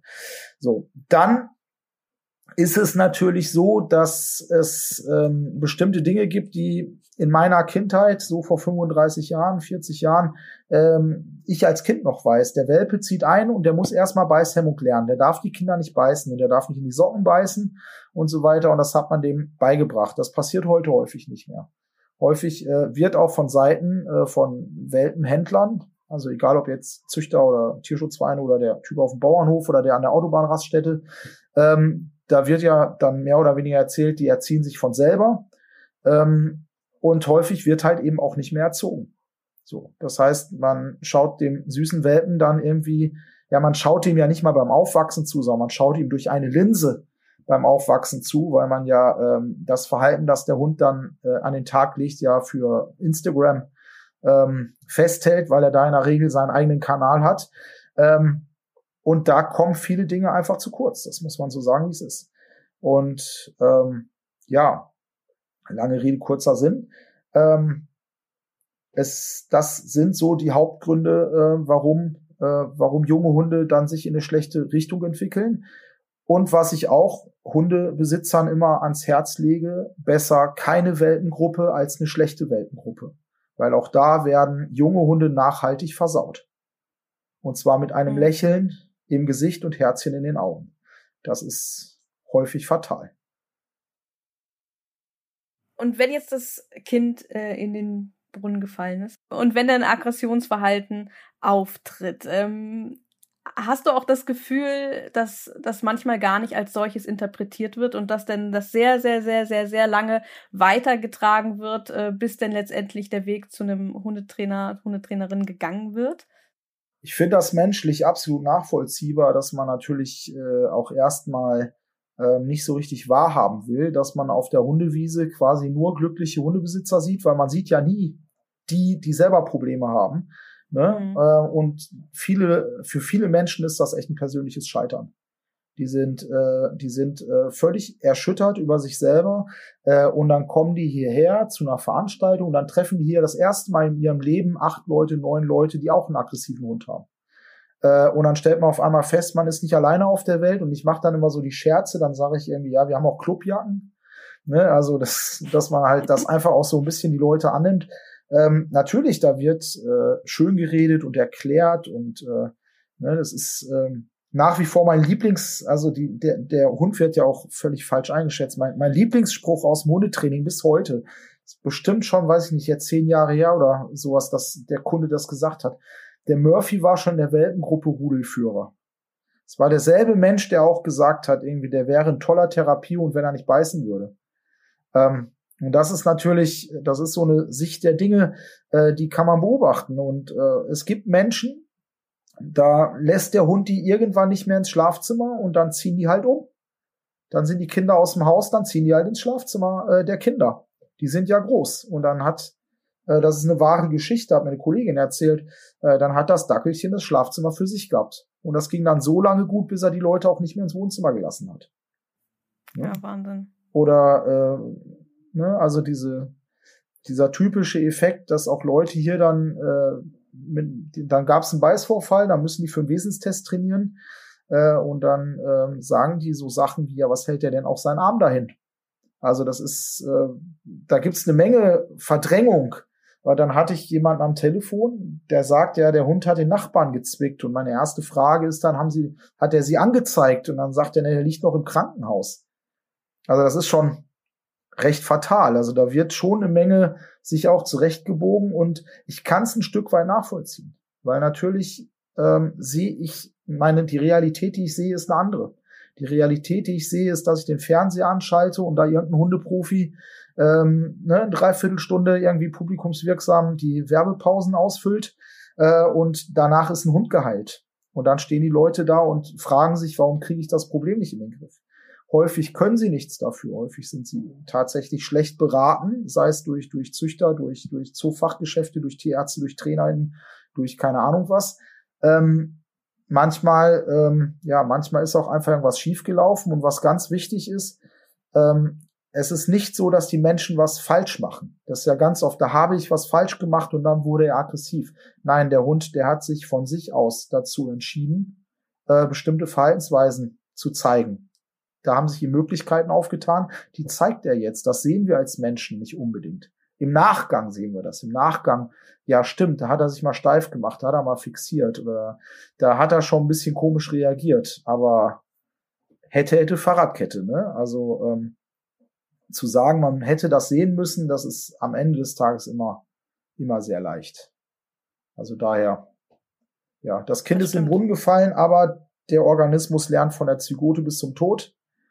Und das heißt, wir können äh, den Hunden eine Menge beibringen. Wir sollten aber nicht glauben, dass wir ihnen das abgewöhnen können. Das, ja, das ist auch sehr interessant. Glauben. Und da kommen wir auch dann zu meiner nächsten Frage, wenn jetzt das Kind wirklich schon so sehr tief in den Brunnen gefallen ist. Ähm, so und dann, sehr, sehr tief, so ganz tief. Sehr, sehr, sehr, sehr tief. Genau. Und dann äh, landet das äh, Mensch-Hund-Team bei dir. Und was sind denn so die ersten Schritte, die, ähm, ja, die du vornimmst, ähm, sowohl mit Mensch als auch Hund? Also ich... Ähm habe im ersten Schritt immer ein, so ein Erstgespräch, ähm, in dem es genau darum geht zu erkennen, äh, wo kommt das Verhalten her, was sind die Auslöser für das Verhalten. Das ist das A und O. Ähm, dann gibt es immer erstmal Ersthilfemaßnahmen, also eine Möglichkeit, wie komme ich jetzt die nächsten Tage äh, mit meinem Hund ähm, ja durch durch den Alltag. Das kann Maulkorbtraining sein beispielsweise. Bei einem Hund, der an der Leine pöbelt, der jetzt ja eh über eine Leine gesichert ist, gebe ich ganz oft den Tipp, grenz dich davon ab, dass er den anderen Hund doof findet, ist erstmal sein Problem. Deine Aufgabe ist es, einen Sachschaden zu verhindern oder einen mhm. Personenschaden. Also Abgrenzung, ähm, mach dich ein bisschen lustig darüber, ne? Man kann ja auch ein Lied singen oder was auch immer oder den Hund ein bisschen veräppeln, wenn er wieder ausrastet. Also das Ganze ein bisschen entkrampfen. Äh, und der dritte Punkt ist der, dass ich, ähm, wenn es sich um Aggressionsprobleme handelt oder um Probleme im Sozialverhalten handelt, dass ich immer erstmal anfange, in der Beziehung zwischen Mensch und Hund so ein paar Dinge gerade zu rücken. Also einfach, dass der Hund auch nochmal merkt, äh, wer ist denn eigentlich der Mensch? Wo kommen denn eigentlich die tollen Sachen her? Und wer ist denn eigentlich derjenige, ähm, der die tollen Leckerchen kauft und so weiter und so fort. Also da geht es nicht darum, ähm, den Hund unterzubuttern, sondern es geht darum, sich als Mensch noch mal so ein bisschen anders darzustellen, äh, auf bestimmte, ja, auf bestimmte Dinge, die Hunde uns so aufoktroyieren, auch mal nicht zu reagieren äh, und dadurch so ein bisschen die Beziehung gerade zu rücken. Und die Erkenntnis, die der Hund ähm, daraus zieht, die nehme ich dann mit ins Training. Also das wäre so immer so der erste Schritt. Ähm, und äh, dann ist es in der Regel so, die Leute kommen dann so um und bei eine Woche später wieder, erzählen dann mal, wie war das denn so, wenn bestimmte Dinge äh, etwas anders gelaufen sind, als der der Hund das jetzt erwartet hat oder wo man sich mal in einer bestimmten Situation abgegrenzt hat. Ähm, wie hat der Hund darauf reagiert? Ähm, und dann fängt man an und redet erstmal darüber, dass der Hund lernt, ähm, den Menschen etwas ernster zu nehmen. Da muss man jetzt ein bisschen unterscheiden, was ist die Problematik. Ne, beim Laienpöbler würde ich immer daran arbeiten, dass der Hund lernt, sich auf seinen Menschen zu konzentrieren, also auf den Menschen zu achten, wenn der Mensch das einfordert, nicht generell, weil wir wollen ja keinen Kadavergehorsam. Ähm, und dann kann ich hingehen und sagen, okay, wir, wir tasten uns mal ran, wir nehmen erstmal äh, Futter als Ablenkung und wenn du den an dem Frohlich vorbeikriegst, dann können wir mal gucken, äh, wie es mit dem Ball aussieht und wenn das klappt, gucken wir irgendwann mal, wie sieht es mit dem Hund aus. Also das wäre so eine typische Vorgehensweise jetzt bei der Problematik. Bei diesem Thema fallen ja dann auch oft, ähm, wenn es dann um das Thema Grenzen und Korrekturen geht, ja auch ein Thema, ja. was äh, in solchen Problematiken dann natürlich ähm, kommen kann. Ähm, da habe ich nämlich auch, äh, ich bringe dir jetzt mal direkt die Frage, denn die viel aus der Community äh, zu dem Thema, ähm, was du denn von Wasserflasche und Rappeldose im Training hältst. Also, ähm, eine Wasserflasche oder eine Rappeldose soll ja dem Menschen helfen, mehr Aussage zu haben. Ich sage das mal so. Ne? Also die Idee ist ja mit der Rappeldose oder der Wasserflasche, also je nachdem, wie man das eintrainiert natürlich, äh, aber ganz oft ist es ja so, das dient als Hilfsmittel, um dem Mensch mehr, mehr Ernsthaftigkeit zu verleihen. Ne? Ähm, wichtig ist, dass diese Hilfsmittel, egal welche man da verwendet, nicht das Ziel des Hundetrainings sind. Also sprich, wenn ich jetzt eine Wasserflasche einsetze, um meinen Hund zu unterbrechen, dann sollte das Ziel des Trainings sein, dass mein Hund auch ohne Wasserflasche meinen Hinweis, dass ich ein Verhalten nicht möchte, äh, entsprechend äh, ernst nimmt. Dass er es tro- lässt, obwohl die Wasserflasche nicht mehr im Spiel ist. Weil die Alternative ist, dass ich irgendwann ständig bewaffnet neben meinem Hund herlaufe. Und dann ist das ungefähr so, wie wenn ich dir eine Pistole an den Kopf halte und sage, mach. Ne? Also das würdest du auch nicht tun. äh, aber dann wäre das nicht zu Ende trainiert. Also wenn, ähm, also wenn, wenn es ein vorübergehendes Hilfsmittel ist, um ein Problem in den Griff zu bekommen, und wenn dieses Hilfsmittel nur diskriminiert, also nur auf dieses eine Problem ähm, vorübergehend genutzt wird, warum nicht? Wenn es zum Selbstzweck für alles Mögliche wird, dann würde ich vom Hilfsmittel abraten, weil die Hunde äh, am Ende des Tages dann einfach nur abstumpfen und nicht mehr reagieren. Äh, und wenn es zum, zur Dauerlösung wird, dann ist es nicht zu Ende trainiert. Ähm, ich trainiere generell ohne Hilfsmittel. Also ich habe mich, ich habe mein, meinen Körper, meine Stimme, meine Präsenz, die ich an den Tag legen kann. Äh, und ähm, Im Zweifelsfall habe ich auch noch eine Leine, damit er nicht abhaut. Ne? Also das ist ja auch noch ne, bei bestimmten Themen ganz wichtig. Ähm, aber ähm, ich versuche schon als Mensch mich einzubringen und auf Hilfsmittel zu verzichten. Ähm, das ist aber jetzt kein Dogma, sondern das ist in allererster Linie, weil mir persönlich Hilfsmittel nicht so gut gefallen. Ähm, Aber es spricht erstmal nichts dagegen. Man muss nur immer im Hinterkopf haben, weil das beobachte ich sehr oft, dass dann wirklich über lange Zeiträume irgendwelche Hilfsmittel eingesetzt werden. Äh, aber irgendwann muss der Punkt kommen, da will ich eine Lösung. Also das Ziel der Unterbrechung im Hundetraining ist es, nicht zu unterbrechen. Ne? Also das heißt, wenn ich unterbreche, mit der Wasserflasche jetzt beispielsweise, dann möchte ich am Ende des Trainings erreichen, dass ich ohne Wasserflasche da vorbeikomme, weil der Hund was gelernt hat. Ähm, Da muss man gerade bei Hilfsmitteln nochmal genau drauf achten, dass man, dass die sich nicht einfach so rein etablieren und dann sind sie da. Hm? So ein bisschen in dem Zusammenhang habe ich auch noch eine Frage bekommen, und zwar ähm, zum Thema Ankündigung von positiven Strafen, ja. beziehungsweise ähm, Verwarnstufen, ähm, ob du die ankündigst. Ähm. Also ich kündige sie nicht an im, im Prinzip, wie, wie es das beispielsweise bei einem Ampelprinzip oder sowas gäbe. Mhm. Ja, also so mache ich das nicht. Ähm, aber ich kündige Strafe durchaus an. Ähm, und zwar ähm, ist das eigentlich schon eine Form der Strafe. Also quasi, wenn ich sage, jetzt, also wenn mein Hund jetzt zwanzig Meter weiter, ähm, haben wir jetzt gerade gehabt, zwanzig Meter weiter, irgendwie, wir sind auf der Koppel und da, ist, äh, da haben die Schafe sich verewigt und mein Hund geht dahin und will sich da wälzen. Und ich sehe, ich weiß nicht, ob du das kennst, wie er so den, den einen Vorderlauf so schwungvoll äh, hochnimmt, dass man so schön so eine Rolle machen kann. Äh, und dann sage ich irgendwie, wag es, mein Freund, lass es bleiben. Und dann guckt er mich an und lacht und wälzt sich trotzdem. Ähm, Dieses Ankündigen habe ich dann schon gemacht und dann gehe ich hin und scheuche ihn da weg und sage, hau ab hier, raus aus dem, aus dem Schafmist. Ne? Also ich kündige das schon an. Ähm, aber man sollte sich immer darüber im Klaren sein, auch lerntheoretisch, wenn ich eine Strafe ankündige, muss ich dann auch bereit sein, die Strafe in die Tat umzusetzen. Ne? Also ganz oft sehe ich, dass die Leute dann beispielsweise, wenn der Hund irgendwo warten soll und der bellt, dann drehen die sich um und kündigen die Strafe an und der Hund hört auf zu bellen. Dann denken sie, haha, Ziel erreicht, drehen sich wieder um, der Hund fängt aufs Neue an zu bellen. Man sollte sich ja darüber im Klaren sein, die Straftat in Anführungsstrichen, die hat er ja begangen. Also er hat ja gebellt. Wenn ich das Bellen abstellen möchte, dann habe ich die Strafe angekündigt, dann müsste ich es dann auch durchziehen. Ne? Und dann müsste ich also, obwohl der Hund auf dem Weg dahin dann aufhört zu bellen, müsste ich trotzdem die Unterbrechung folgen lassen.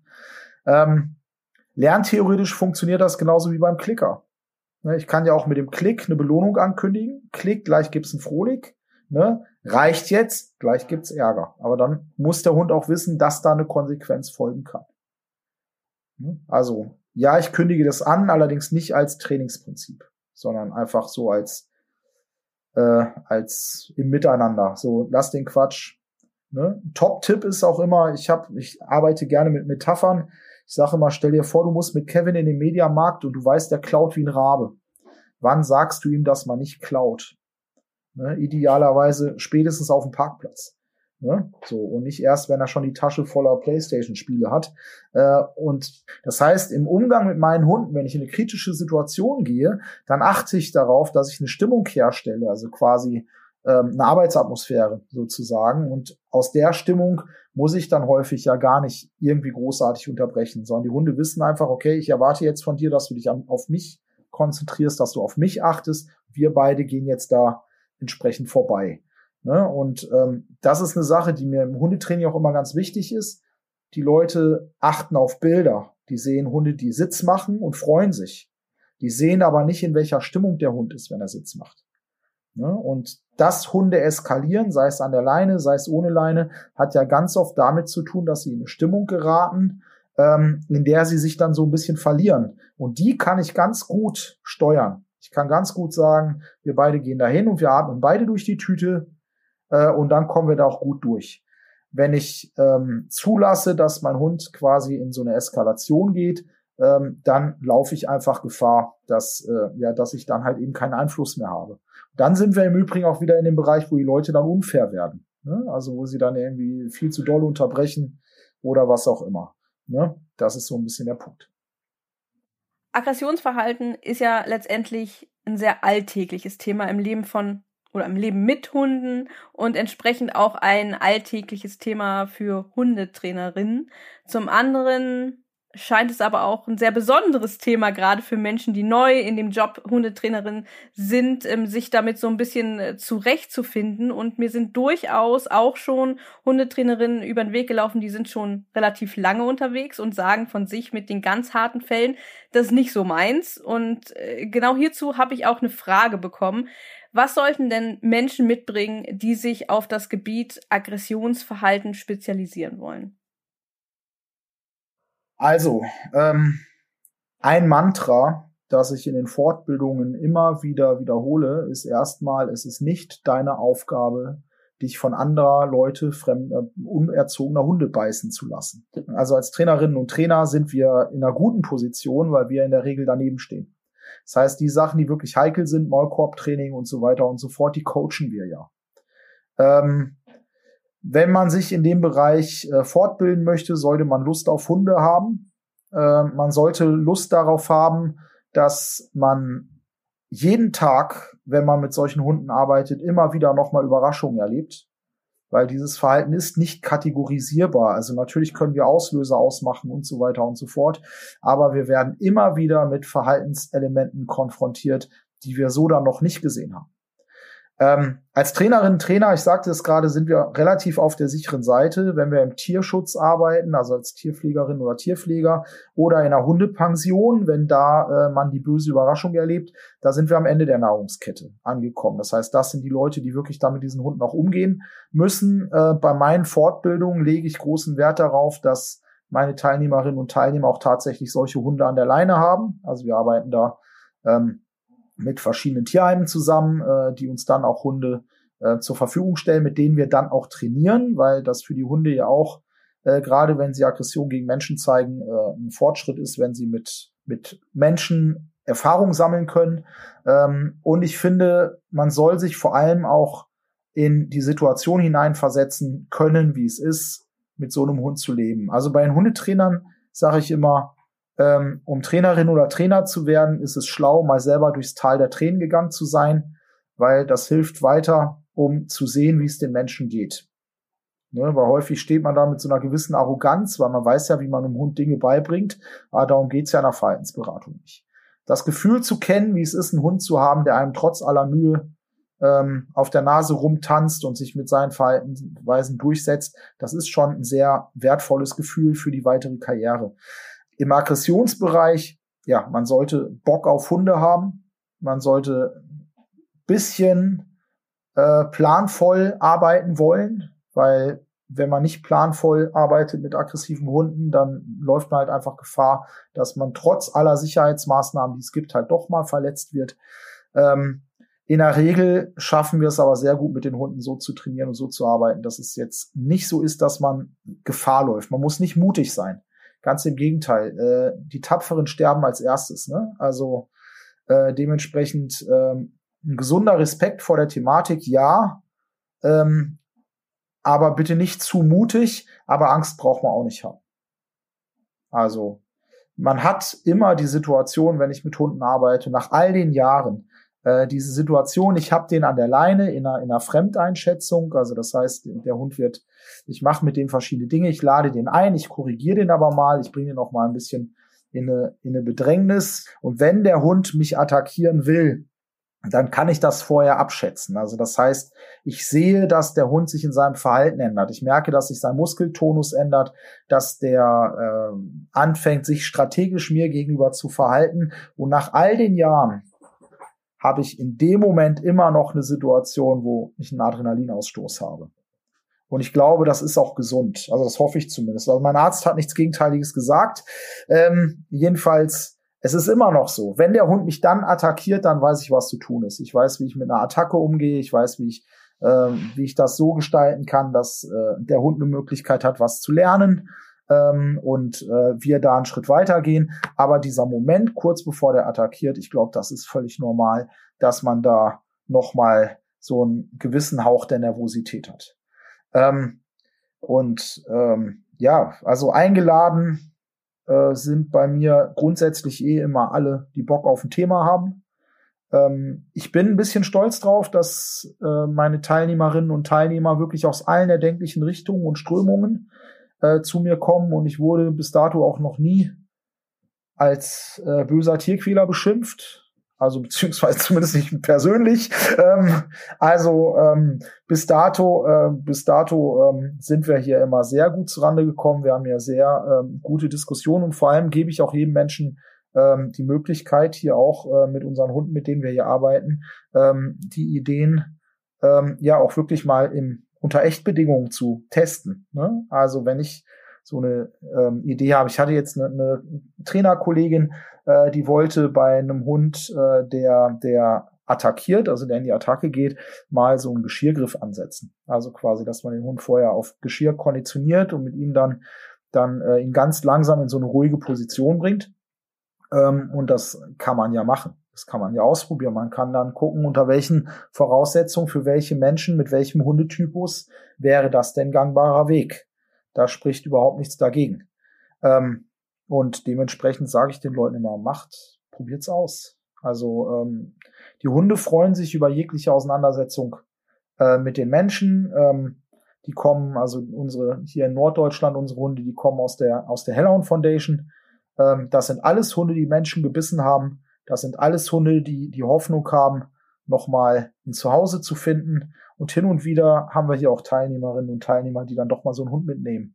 Ähm, dann haben wir sogar noch einen vermittelt. Das äh, ist ja auch was Gutes. Ich kann mir vorstellen, dass es natürlich auch für dich, äh, und du hast in unserem Vorgespräch gesagt, dass dir Methodenoffenheit sehr, sehr wichtig ist, dass das für dich auch sehr wertvoll ist, wenn du so viel aus so unterschiedlichen Ecken dann auch einfach mitbekommst. Ja, natürlich. Also ähm, man lernt ja voneinander. Und äh, ich möchte ja auch auf dem Laufenden bleiben. Und ich glaube, das ist gerade im Hundetraining und in dieser Welt, in der wir ja auch ständig neue Trends haben und äh, neue Produkte und alles Mögliche. Ähm, ich finde das unglaublich wichtig und wertvoll, da auf dem Laufenden zu bleiben. Äh, und ich, ich habe also ich habe eine Hundetrainerausbildung gemacht. Äh, das ist jetzt, weiß ich nicht, vor zehn Jahren habe ich die irgendwie mal angefangen. Ähm, das, äh, das war schön. Das war vor zehn Jahren, war das äh, aktueller Stand.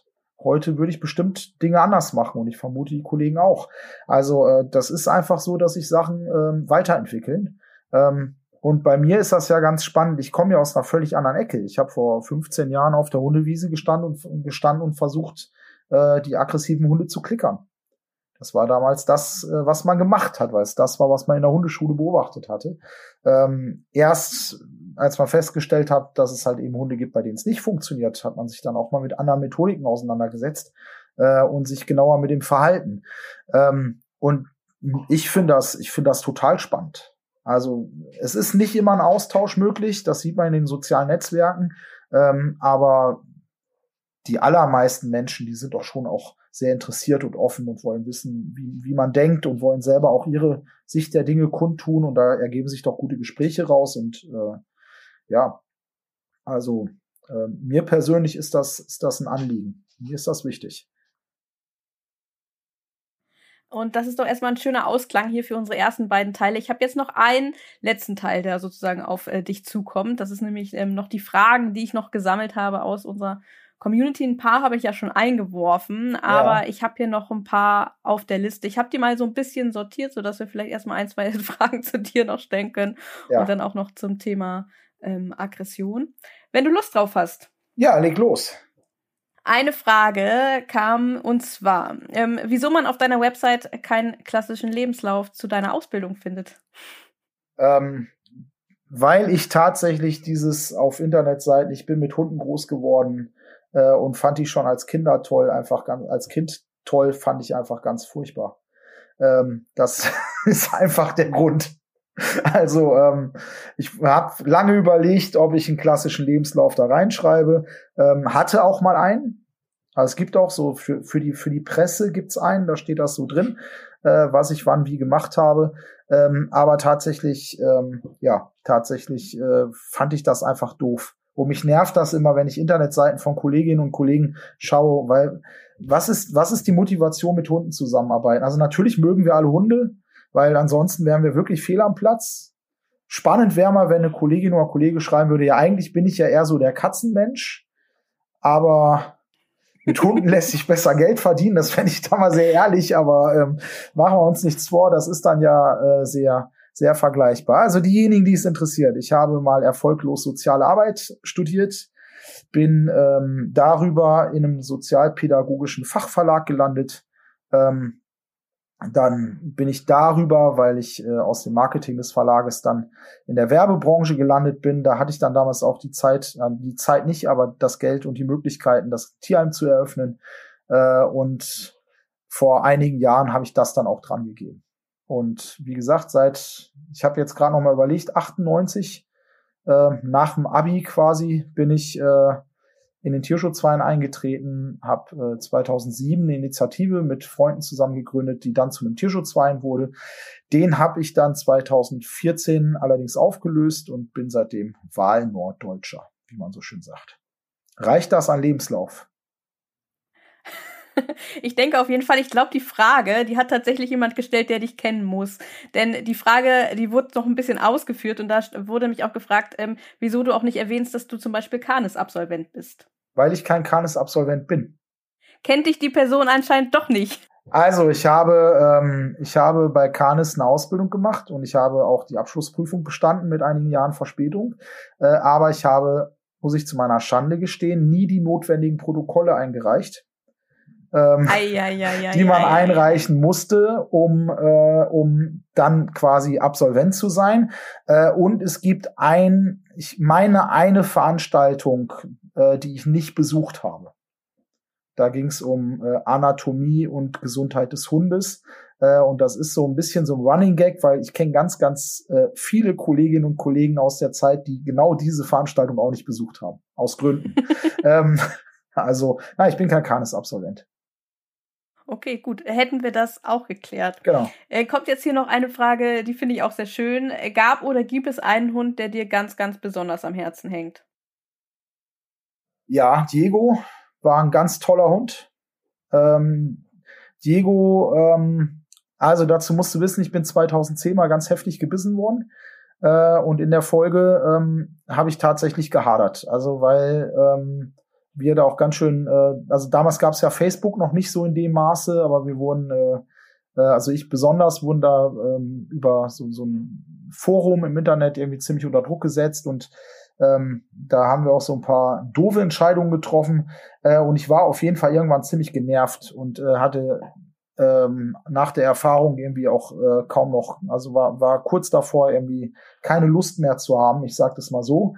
Ähm, dann ergab sich aber, ähm, dass ähm, sich eine Veranstaltung ähm, ergab über den, den Tier- Landestierschutzverband Hessen. Äh, und damals war die Ute Heberer da als ähm, äh, Dozentin und die hat dann was über Hundehaltung äh, in dem äh, in diesem diesem Wochenende erzählt. Und Ute ist so eine Person, die äh, hat ja auch an dem Aggressionsbuch mitgeschrieben, die lebt einfach dafür. Die, wenn die über aggressive Hunde reden, dann andere Leute reden so über das beste Essen, das sie je zu essen gekriegt haben. So begeistert redet Ute von den Hunden.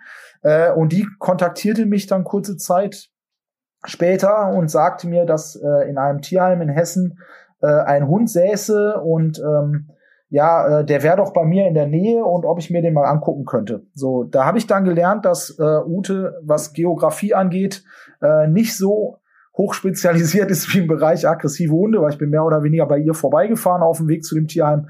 Äh, und da saß dann Diego. Ähm, und Diego ähm, hatte damals, also das war wirklich ein Tierschutzfall, also der war von seinen Vorbesitzern verprügelt worden, äh, noch und nöcher, und da gab es dann eine, eine äh, Ehrenamtliche, die sich, ähm, die sich um ihn gekümmert hat, und die hat er heftig attackiert, und ich habe da so ein bisschen Training gemacht, also so ehrenamtlich einmal in der Woche war ich da, und dann ergab sich die Möglichkeit, den Diego mit zu einem Seminar von Canis zu nehmen. Äh, und zwar war damals noch die Nadine Matthes bei Canis, und eigentlich war das Umgang mit ängstlichen Hunden. Also eigentlich gar nichts, was irgendwo jetzt ähm, zu, zu Diego gepasst hätte. Ähm, ich hatte aber gesagt, ich bringe ihn trotzdem mal mit. War ja auch eine schöne Möglichkeit, da mal zuzugucken. Und dann bin ich mit Diego dahin. Ähm, äh, Ute und ich haben uns da auf dem Hundeplatz getroffen. Ich werde das nie vergessen. Und ich sage, naja, ängstlich ist er aber nicht. Und Ute sagt so, hey, wer bist denn du? Und Diego flog der sofort mit allem, was er hatte, entgegen. Also der war natürlich mit Maulkorb gesichert. Ähm, Und ja, das war natürlich, das war natürlich ein Knaller. Ähm, und dann haben wir an diesem Wochenende mit diesem Hund gearbeitet. Und dann war Sonntagabend die Frage, wie geht's mit Diego weiter? Und ähm, dann habe ich gesagt, der bleibt bei mir. Weil ich fand das jetzt so nach zwei Tagen auf so einem Workshop mit dem Hund arbeiten, der war ja dann noch über Nacht bei mir und so. Und dann habe ich äh, Sonntagabend, irgendwann habe ich den Maulkorb abgemacht. Und habe gesagt, du bleibst jetzt hier, wir probieren das mal aus, ob das klappt. Und dann habe ich Diego aus dem Tierheim übernommen. Ähm, und der hat, äh, der war lange Zeit mein Workshop-Hund im Aggressionsbereich. Ähm, der hat, irgendwann hat der, äh, hat der nichts mehr gezeigt. Also der, der war irgendwann wirklich ein Hund, mit dem man ganz normal durch die Welt gehen konnte.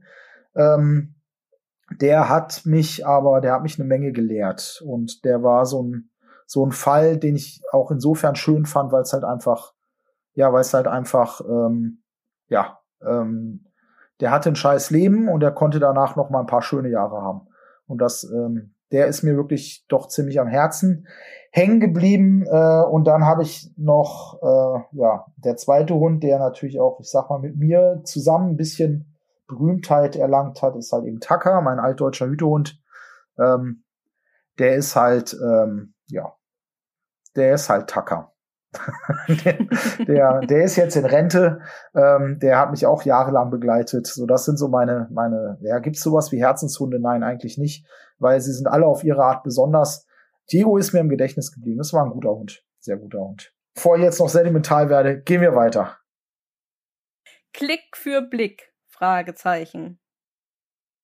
Also die Idee von Klick vor Blick ist ja, dass äh, man, je nachdem nach Vorgehensweise, äh, wenn der Hund Angst hat vor einem Auslöser und er traut sich, mit dem Auslöser Kontakt aufzunehmen, dass man da reinklickt. Der Klicker wurde vorher konditioniert. Es ist also eine Form der Gegenkonditionierung. Ähm, häufig ist dann noch die Alternative, dass, da gibt es so ein paar unterschiedliche Vorgehensweisen, dass äh, wenn der Hund den Besitzer anschaut, dass auch das geklickert wird, weil das ja auch quasi ähm, was zu bestätigen ist. Ähm, häufig erlebe ich Hunde, die an der Leine pöbeln, weil es unglaublich Spaß macht, die dann mit Klick vor Blick trainiert werden und dann klicken die Leute in das Gepöbel rein. Vorher wurde das als Belohnung etabliert äh, und das sehe ich tatsächlich sehr, sehr kritisch. Ähm, wenn der Hund unsicher ist, warum nicht? Ähm, Schwierigkeit, die ich sehe, ist halt, es muss in die Lebensrealität der Menschen reinpassen. Wenn ich ständig Hundebegegnungen habe und mein Hund wirklich unsicher auf andere Hunde reagiert, dann wird's schwer, ne? Da irgendwie das unangenehme Gefühl äh, mit einem angenehmen Gefühl oder gegen ein, an, gegen ein angenehmes Gefühl zu konditionieren. Ähm, wenn ich das aber in meiner Lebensrealität gut unterkriege, ähm, kann ich das machen. Warum nicht? Die nächste Frage. Ist Umlenkung und Ablenkung für dich nett dem Hund gegenüber? Ist das fair? Also, ich persönlich sähe es lieber, wenn der Hund lernt, was ich von ihm will und sich aus eigenen Stücken gegen das unerwünschte Verhalten entscheiden würde. Ähm, dementsprechend ähm, finde ich, äh, also Begriff fair ist ein bisschen schwierig. Ähm, wenn ich einen Menschen habe, der Ähm, es nicht hinkriegt, über eine Konfliktlösung den Hund dazu zu kriegen, sich für ihn zu entscheiden. Ähm, warum denn nicht umlenken? Also wenn es doch Linderung verschafft. Hat der Hund eine Verhaltensänderung am Ende des Tages? Nein, hat er nicht, weil er ja nicht die Möglichkeit hat, sich zu entscheiden, wenn ich ihn rechtzeitig ablenke. Ähm, habe ich eine Sicherheit, wenn plötzlich ein anderer Hund vor mir steht? Nein, die habe ich auch nicht. Ähm, Wäre es meine Vorgehensweise in einer perfekten Welt nicht, aber manchmal ist die Welt nicht perfekt und dann müssen wir als Hundetrainerinnen und Trainer uneitel sein. Äh, und wenn wir dann weiterkommen, indem wir sagen, wir äh, lösen das Problem, indem wir den Hund umlenken, dann lösen wir das Problem, indem wir den Hund umlenken. Mir ist da wichtiger, dass wir den Menschen dann auch erklären, was genau wir da gerade trainieren, dass sie nicht mit falschen Hoffnungen dann hinterher äh, spazieren gehen. Das fände ich, das fände ich dann den Menschen gegenüber unfair. Natürlich wäre es mir lieber, wenn man das anders erreichen würde, aber da müssen wir uneitel sein. Da sind wir am Ende des Tages Dienstleister am Hundebesitzer. Ist ausschließlich belohnungsorientiertes Arbeiten mit aggressiven Hunden möglich? Nein. Aber ohne auch nicht. Ohne geht's auch nicht. Ähm, bleiben wir bei Aggression. Was tun gegen territoriale Aggression? Also ähm, ganz oft sind das ja äh, Herdenschutzhunde oder die europäischen Hofhunde, ne, Hoverwart beispielsweise, die dieses Verhalten zeigen. Ähm, da sage ich immer so ein bisschen ketzerisch, äh, naja, du hast keinen Problemhund, du hast einen Talenthund. Ne? Also das Verhalten, das der Herdenschützer zeigt oder was der Hoverwart zeigt, das ist ein Verhalten, das war gewünscht, das ist gewünscht. Ähm, wenn es unerwünscht ist, das in, dann in der Regel, weil wir in der falschen Gegend wohnen. Ähm, Natürlich, also ich persönlich bringe meinen Hunden bei, dass, also Tacker, den ich gerade erwähnt hatte, der steht auch gerade am Fenster und äh, guckt raus, ähm, der ist sehr territorial. Also ähm, der zeigt sehr deutlich an, wenn hier Leute vorbeikommen und wenn hier jemand auf den Hof käme, äh, dann wäre das auch gar nicht so schlau. Deswegen haben wir auch extra eine Schleuse gebaut.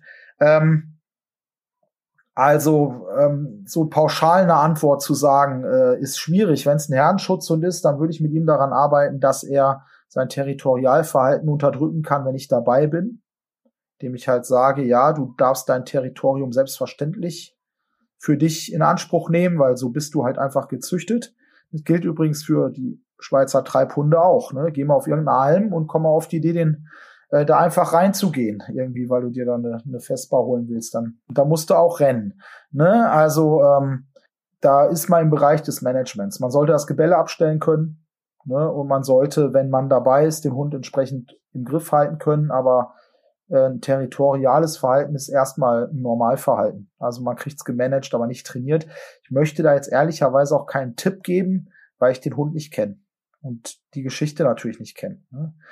Man kann es ein bisschen kanalisieren, man kann es trainieren, so ein Stück weit, aber weg kriegt man es nicht. Und eigentlich ist man doch auch ganz froh. Da ist natürlich auch immer die Frage, inwiefern das eine Problematik im Alltag darstellt. Genau. Ne? Und wenn es eine große Problematik ist, dann ist natürlich der beste Rat immer, zu einem entsprechend äh, erfahrenen Trainer, einer entsprechend erfahrenen Trainerin zu gehen.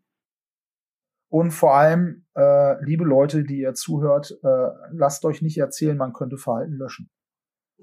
Ne? Das Beispiel hatten wir im Vorgespräch. Ne? Wenn du Fahrradfahren gelernt hast, dann kannst du auch heute noch Fahrrad fahren, egal wie viel wir trainieren. Ne? Und morgen kannst du immer noch Fahrrad fahren. Ich kann dich maximal dazu bringen, dass du mit dem Bus fährst. Ne? Das ist halt eine Sache, die Leute oft vergessen. So, denn zwei, drei Fragen haben wir noch. Wann erkenne ich als unerfahrener Halter, wann eine Interaktion zwischen Hunden kein Spiel mehr ist, sondern aggressiv wird? Also häufig ist gar nicht Aggression das Problem, häufig ist das Problem, dass die irgendwie so ins Hetzen kommen, also dass sie so beim Rennen ins, ins Jagen fallen, ähm, wenn keine Abwechslung, äh, keine Abwechslung mehr stattfindet. Ne? Also sprich, äh, wenn da kein Rollenwechsel mehr stattfindet, äh, ne, dass der eine mal den anderen jagt und umgekehrt, äh, wenn ähm, der, wenn da mal ähm, oder wenn man merkt, dass da kein Funktionswechsel mehr stattfindet, also die gehen nicht mehr vom Raufspiel ins Rennspiel und zurück, sondern ich merke, dass die dann irgendwann nur noch raufen. Und dann merkt man, dass da weniger Bewegung reinkommt. Also die werden ernsthafter. Ne? Je mehr Energie sie zu verschwenden haben, je weniger ernsthaft ist äh, die Auseinandersetzung, die sie gerade haben. Ne? Deswegen auch gerade dieser Einwurf, wenn es laut und wild ist, dann ist es in der Regel ein sogenannter Kommentkampf, ähm, der nicht zwingend dazu führt, dass man dann hinterher unbedingt eine Tierklinik braucht, sondern die kriegen das äh, ganz oft selber geregelt. Ähm, wenn wenn die Stimmung komisch wird, wenn da keine Abwechslung mehr drin ist, wenn da kein Rollen, also kein Rollenwechsel mehr stattfindet, kein Funktionswechsel und vor allem, wenn ich komisches Bauchgefühl habe. Wenn ich merke, das fühlt sich komisch an, dann ist das in der Regel ein richtiger Gedanke. Und dann kann man durchaus auch hingehen und sagen, das unterbrechen wir jetzt hier an der Stelle mal. Würdest du an dem Punkt, weil das natürlich auch so, und das ist natürlich auch so ein kleiner Streitpunkt zwischen Hundehalterinnen, ähm, im Zweifel lieber zu früh dazwischen gehen? Also, ähm, das hat viel mehr damit zu tun, wie die Leute, ja, wie die Leute ticken und viel weniger damit, äh, wie Hunde ticken. Ähm, auf der durchschnittlichen Hundewiese in Hamburg würde ich tendenziell eher dazu neigen, früh zu unterbrechen. Ähm, nicht, weil die Hunde da ein Problem haben, sondern weil ich da ein Problem bei den Menschen sehe. Also ich hätte einfach Sorge, dass die, ähm, ja, dass die Menschen da irgendwo eskalieren. Ähm, wenn ich jetzt Menschen habe, die locker sind, ähm, die damit gut umgehen können, die sich auch nicht gleich einen Zacken aus der Krone brechen, nur weil da sich mal gerade zwei Hunde streiten, äh, dann kann man da durchaus ein bisschen lockerer sein. Ähm, aber häufig ist eher der Mensch das Problem und weniger, ja, weniger die Hunde. Ne? Also ähm, bei Trainerfortbildung hier lassen wir durchaus ein bisschen mehr laufen, wenn die Hunde sich mal streiten, als wir das jetzt bei einer Hundehalterveranstaltung machen würden, äh, weil da einfach mehr Wissen, mehr Hintergrundwissen da ist äh, und niemand braucht jemanden mit einem schlechten Gefühl. Und das finde ich auch in Ordnung. Es gibt Menschen, die können nicht gut mit Aggression umgehen. Ähm, das triggert die in irgendwelchen Bereichen. Und vor denen muss man auch einfach ein bisschen Respekt haben und die muss man ein bisschen vernünftig behandeln. In dem Sinne, dass man da Rücksicht drauf nimmt und sagt, okay, mit Blick auf deine Person äh, lassen wir jetzt nicht so viel laufen, auch wenn wir eigentlich wissen, dass es deswegen noch lange kein, kein Drama ist. Also mit dem Sozialverhalten hapert das weniger bei den Hunden als bei den Menschen. Und man muss natürlich auch einfach Rücksicht nehmen auf die Befindlichkeiten, die es da so gibt. Ist Besteigen eines anderen Hundes auch schon aggressives Verhalten? Nein. Also, ähm, viele Leute finden es ätzend. Ähm, häufig sind die Hunde auch sehr aufdringlich dabei, ne? Also gerade wenn dann der andere Hund sich nicht so dagegen wehren kann. Ähm, das gehört auch erstmal dazu. Ähm, die Hintergründe, ja klar, das kann sowas Dominierendes haben, ne, im Sinne von, ich habe hier eine sehr ausgiebige Anogenitalkontrolle gemacht, also den Hund sehr ausgiebig beschnüffelt und er musste das jetzt über sich ergehen lassen und jetzt besteige ich ihn mal. Äh, das ist schon sowas, äh, wo der eine Hund dem anderen Hund was mitteilt, ähm, aber das muss nicht zwingend ins Aggressionsverhalten gehen. Ähm, wir haben viele junge Rüden, wo wir sagen, wenn sie sonst nichts können, rammeln können sie immer. Ne, also da hat das überhaupt nichts mit Aggression zu tun, sondern die sind einfach nur lost, ne, irgendwie und wissen nicht, äh, wissen nicht so, wie sie mit der Welt umgehen sollen. Ähm, die Frage ist doch auch beim Besteigen immer eher, kann ich das ab oder kann ich das nicht ab? Ähm, wenn jemand, ne, also ich lasse das einen Moment lang laufen und wenn ich merke, dass das wird zu aufdringlich oder ich merke, der andere Hund will's, würde sich gerne wehren, kann sich aber nicht, dann darf ich da gerne auch dem Hund zur Hilfe kommen.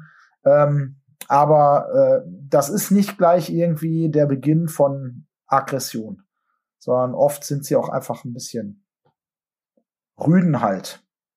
Ne? Wobei ich auch Hündinnen habe, die äh, Hündinnen besteigen, aber, ne? Aber oft ist es so, die jungen Rüden, äh, die sich da so ausprobieren, die können sich dabei kaum auf den Beinen halten. Äh, das ist ganz oft so eine Sache, wo man jetzt sagt, naja gut, äh, das unterbrechen wir mal, weil irgendwann nervt's auch einfach. Und dann hat der andere Hund äh, dann auch verdient, dass man ihm da zur Hilfe kommt. So, und jetzt kommen wir auch äh, schon so ein bisschen dem Ende näher. Ähm, eine Frage noch, und äh, wir haben ja auch einige ähm, Hundetrainerinnen hier unter unseren Zuhörerinnen und aus dieser Ecke kommt auch diese Frage, was kann man denn als Teilnehmerin deiner zukünftigen Seminare erwarten? Also, was man bei meinen äh, Workshops erwarten kann, ist eine offene Atmosphäre, die dem Austausch dient. Ähm, dazu gehört unter anderem auch, ich habe mir mal ich habe mir mal sagen lassen, das wäre besonders. Ich fand das gar nicht so besonders, aber tatsächlich, äh, ähm, wir, wenn wir Wochenend-Workshops haben, irgendwie ist es auch immer so, dass wir samstagsabends in der Regel dann auch nochmal zum Austausch irgendwo essen gehen oder wie auch immer. Ähm, ich versuche, die Äh, Thematiken, die wir besprechen, von verschiedenen Seiten zu betrachten ähm, und Was mir wichtig ist, ist, dass jede fachliche Auseinandersetzung und Meinung bei mir willkommen ist. Ähm, ansonsten kann ich noch das Übliche sagen, äh, die Veranstaltungen sind in der Regel auch von den Tierärztekammern anerkannt. Aber das wäre halt jetzt, ähm, das ist jetzt nur für die Leute interessant, die ähm, am Ende des Tages äh, ja äh, diese Bescheinigung brauchen. Also ich äh, mir ist das äh, generell bei dem, was ich anbiete, wichtig, dass äh, ich nicht die allumfassende Meinung vertrete, sondern äh, versuche, verschiedene Blickwinkel zu berücksichtigen. Und natürlich sage ich, wenn mir eine Sache liegt, und ich sage auch, wenn mir eine Sache nicht so liegt, ähm, aber ganz generell würde ich nie hingehen und sagen, äh, ich verteufel jetzt eine Philosophie, äh, nur weil sie von irgendeiner Person kommt oder was auch immer, weil ich glaube, ähm, damit ist keinem geholfen. Eine Ausnahme mache ich bei den Sachen, die wirklich, wie ich gerade schon mal so ein bisschen ketzerisch sagte, religiös-fundamentalistisch sind, ähm, weil in dem Moment, in dem ich mich in irgendeinen Turm einsperre, ähm, habe ich einfach das Problem, dass ich irgendwie nicht sehe, was draußen um sich geht, vor sich geht, äh, und dann verzwerge ich mich selber in meiner Methodik und in meinem Wissen, äh, und das brauche ich nicht. Und dann komme ich auch zur letzten Frage, und die ist ähm, von mir, und zwar Ach, für unsere Hörerinnen. Ja. ähm, was für Lesetipps und Weiterbildungstipps kannst du denn unseren Hörerinnen mit auf den Weg geben, gerade auch zu den Themen, über die wir heute gesprochen haben?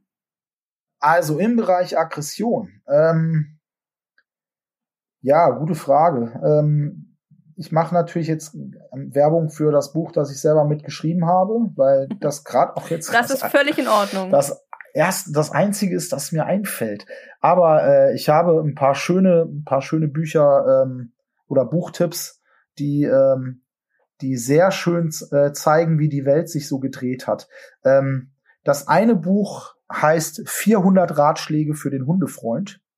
Das äh, ist ein Bestseller in der D D R gewesen. Das kriegt man antiquarisch für ein paar Euro ähm, gekauft. Und das ist sehr schön. Das ist so bis in die siebziger Jahre geschrieben worden. Ähm, also wer mal sehen möchte, wie so vor fünfzig Jahren ungefähr Hundetraining noch äh, ausgesehen hat, und das mit sehr viel Humor. Also das ist wirklich witzig, das Buch. Ähm, das mag jedem äh, ans Herz gelegt werden. Dann möchte ich natürlich ähm, Bemerkungen über Hunde ähm, von Horst Stern. Äh, diese kleine Fibel gefällt mir sehr, sehr gut. Ähm, das, äh, da stammt das schöne Zitat raus, äh, beim Dackel weiß man nie, welche Träne man gerade vergießt, die der Freude, die der Wut oder die der Trauer. Äh, also ein sehr, sehr schönes Buch, auch leider nur noch antiquarisch zu haben. Ähm, wenn ihr euch mit ähm, Sozialverhalten von Hunden oder Hundetraining Äh, im Besonderen auseinandersetzen wollt, würde ich euch, ähm, jetzt werde ich den Namen falsch aussprechen, das tut mir sehr, sehr leid, aber ich würde euch gerne den Kollegen Jan Niebüer mal ans Herz legen, ähm, der eine ähm, andere Philosophie vertritt als die, die ich vertrete, äh, aber sehr, sehr spannend, wo man quasi auch genau sich mal anschauen kann, wo so verschiedene Ideen herkommen, äh, und ähm, auch nicht minder erfolgreich als das, äh, was was wir so tun. Ähm, ich würde euch, auch wenn ich kein Canis-Absolvent bin, mal das Buch Hunde brauchen klare Grenzen von Michael Grewe ans Herz legen. Äh, das ist schon etwas älter, ähm, aber da stehen auch viele, äh, viele ähm, Wahrheiten drin, die man durchaus mal gerade als Hundebesitzer gelesen haben sollte. Ähm, Ich möchte euch die Marie Nitschner ans Herz legen. Die äh, war auch, glaube ich, bei euch schon mal zu Gast. Genau. Ähm, Marie hat den ersten Lassie-Walk-Hund äh, von mir. Tatsächlich. Also der erste Hund, den wir offiziell über die Tierschutzinitiative damals vermittelt haben, den hat Marie übernommen. Ähm, die hat ein Buch geschrieben über die Persönlichkeitsentwicklung des Hundes. Das würde ich mir auf jeden Fall auch mal durchlesen. Ähm, und dann gibt's natürlich äh, die obligatorischen Tipps, nämlich lest euch Dorit Feddersen-Petersen durch. Nicht nur lesen, auch verstehen. Äh, das ist immer für viele Leute so ein bisschen die Schwierigkeit. Äh, wobei man gewöhnt sich recht schnell daran, wie die liebe Dorit schreibt. Ähm, da kommt, glaube ich, auch dieses Jahr noch ein neues Buch raus, wenn ich das richtig habe. Ähm, schaut euch ähm, Kolleginnen wie die Nadine Matthes an. Schaut euch äh, Kollegen wie den Thomas Baumann an. Schaut euch die liebe Perdita Lübe-Scheuermann an. Schaut euch ähm, im Tierschutz die Ute Heberer an. ähm, was die anzubieten hat. Es gibt ganz, ganz viele Leute. Ich habe die Hälfte jetzt vergessen. Äh, nee, ich habe mehr als die Hälfte vergessen. Wir könnten jetzt noch drei Stunden lang ja, nur über das, ganz das tolle Leute in der Hundewelt reden. Da habe ich eine schöne letzte Frage gestellt. Ja, ne? Ja, sehr schön. Schaut euch vor allem die Sachen an, von denen ihr vielleicht erstmal denkt, das ist so überhaupt nicht eures. Ähm, versucht immer im Hinterkopf zu behalten, dass wir Menschen im Bestätigungsirrtum unterwegs sind. Das heißt, dass wir dazu neigen, Dinge, die nicht unseren Wertvorstellungen entsprechen, irgendwie auszublenden. Äh, geht mit offenen Augen und offenen Ohren durch die Welt. Und dann ähm, ist mein letzter Tipp, häufig ist es auch wirklich eine ganz hervorragende Lernerfahrung, einfach mal jemanden zu fragen. Also wenn ihr mal einen Wanderschäfer trefft, der mit seinen Hunden an der Herde arbeitet, fragt ihn doch mal, ob er euch ein bisschen was über die Ausbildung seiner Hunde erzählen kann. Oder wenn mal ein Hundesportverein bei euch in der Nachbarschaft eine Infoveranstaltung macht, geht da doch einfach mal hin, schaut euch das mal an, hinterfragt das natürlich alles kritisch, aber lasst euch mal erzählen, wie die verschiedenen Vorgehensweisen so sind. Da kann man eine Menge lernen, äh, und das kostet häufig nicht mal Geld. Ähm, ja, also Tipps gibt's da eine Menge. Ja, danke dir. Das war ein Haufen Tipps. Ich werde auch vor allem die ganzen Bücher und äh, Personen, die du erwähnt hast, auf jeden Fall in der Beschreibung dieser Podcast-Folge verlinken, auch mit der richtigen Spra- äh, richtigen Schreibweise dann entsprechend, falls, falls es nicht richtig verstanden wurde. Ja. Aber ich glaube, das, das kam schon durch, ähm, so dass ihr dann die Wege entsprechend dorthin auch finden könnt. Ja, und ich danke dir, Norman, für für diese schönen letzten Worte, aber auch für das ganze tolle Gespräch. Es hat mir wahnsinnig Freude gemacht und es hat mich sehr, sehr gefreut, dass du hier bei uns zu Gast warst. Ja, gern geschehen. Gerne wieder. Ich bin aufs Feedback gespannt. Ich natürlich auch. Ja, und also vielen lieben Dank, dass du da warst und ähm, bis zum nächsten Mal. Ja, bis dahin. Tschüss. Ja. Mal wieder eine unglaublich lange und natürlich auch unglaublich informative Folge. Schon wieder an den zwei Stunden gekratzt. Da kann ich wirklich nur immer wieder Danke an unsere Gäste und Gästinnen sagen, dass sie sich so viel Zeit für uns nehmen. Ich hoffe, dass ihr die zwei Stunden in vollen Zügen aufgesogen habt und etwas für euch mitnehmen konntet. Lasst uns doch gerne mal wissen, das würde mich jetzt wirklich interessieren, ob ihr lieber kurze Folgen oder lange Folgen bevorzugt. Das könnt ihr uns gerne auf Instagram at Clever Dog Podcast oder at TARDIS and Friends per Privatnachricht oder auch einfach per Mail an feedback at TARDISandFriends.de mitteilen. Und da dürft ihr natürlich auch sämtliches weiteres Feedback zur Folge einsenden, über das wir uns natürlich auch immer sehr freuen. Denn Feedback und natürlich auch Bewertungen sind natürlich eine klasse Sache, denn nur so bekommen wir letztendlich mit, ähm, ob euch eigentlich das Ganze gefällt, was wir hier so treiben und äh, was eure Ideen und Wünsche für die Zukunft sind. So, und jetzt möchte ich die zwei Stunden auch wirklich nicht sprengen, daher mache ich es zum Ende kurz.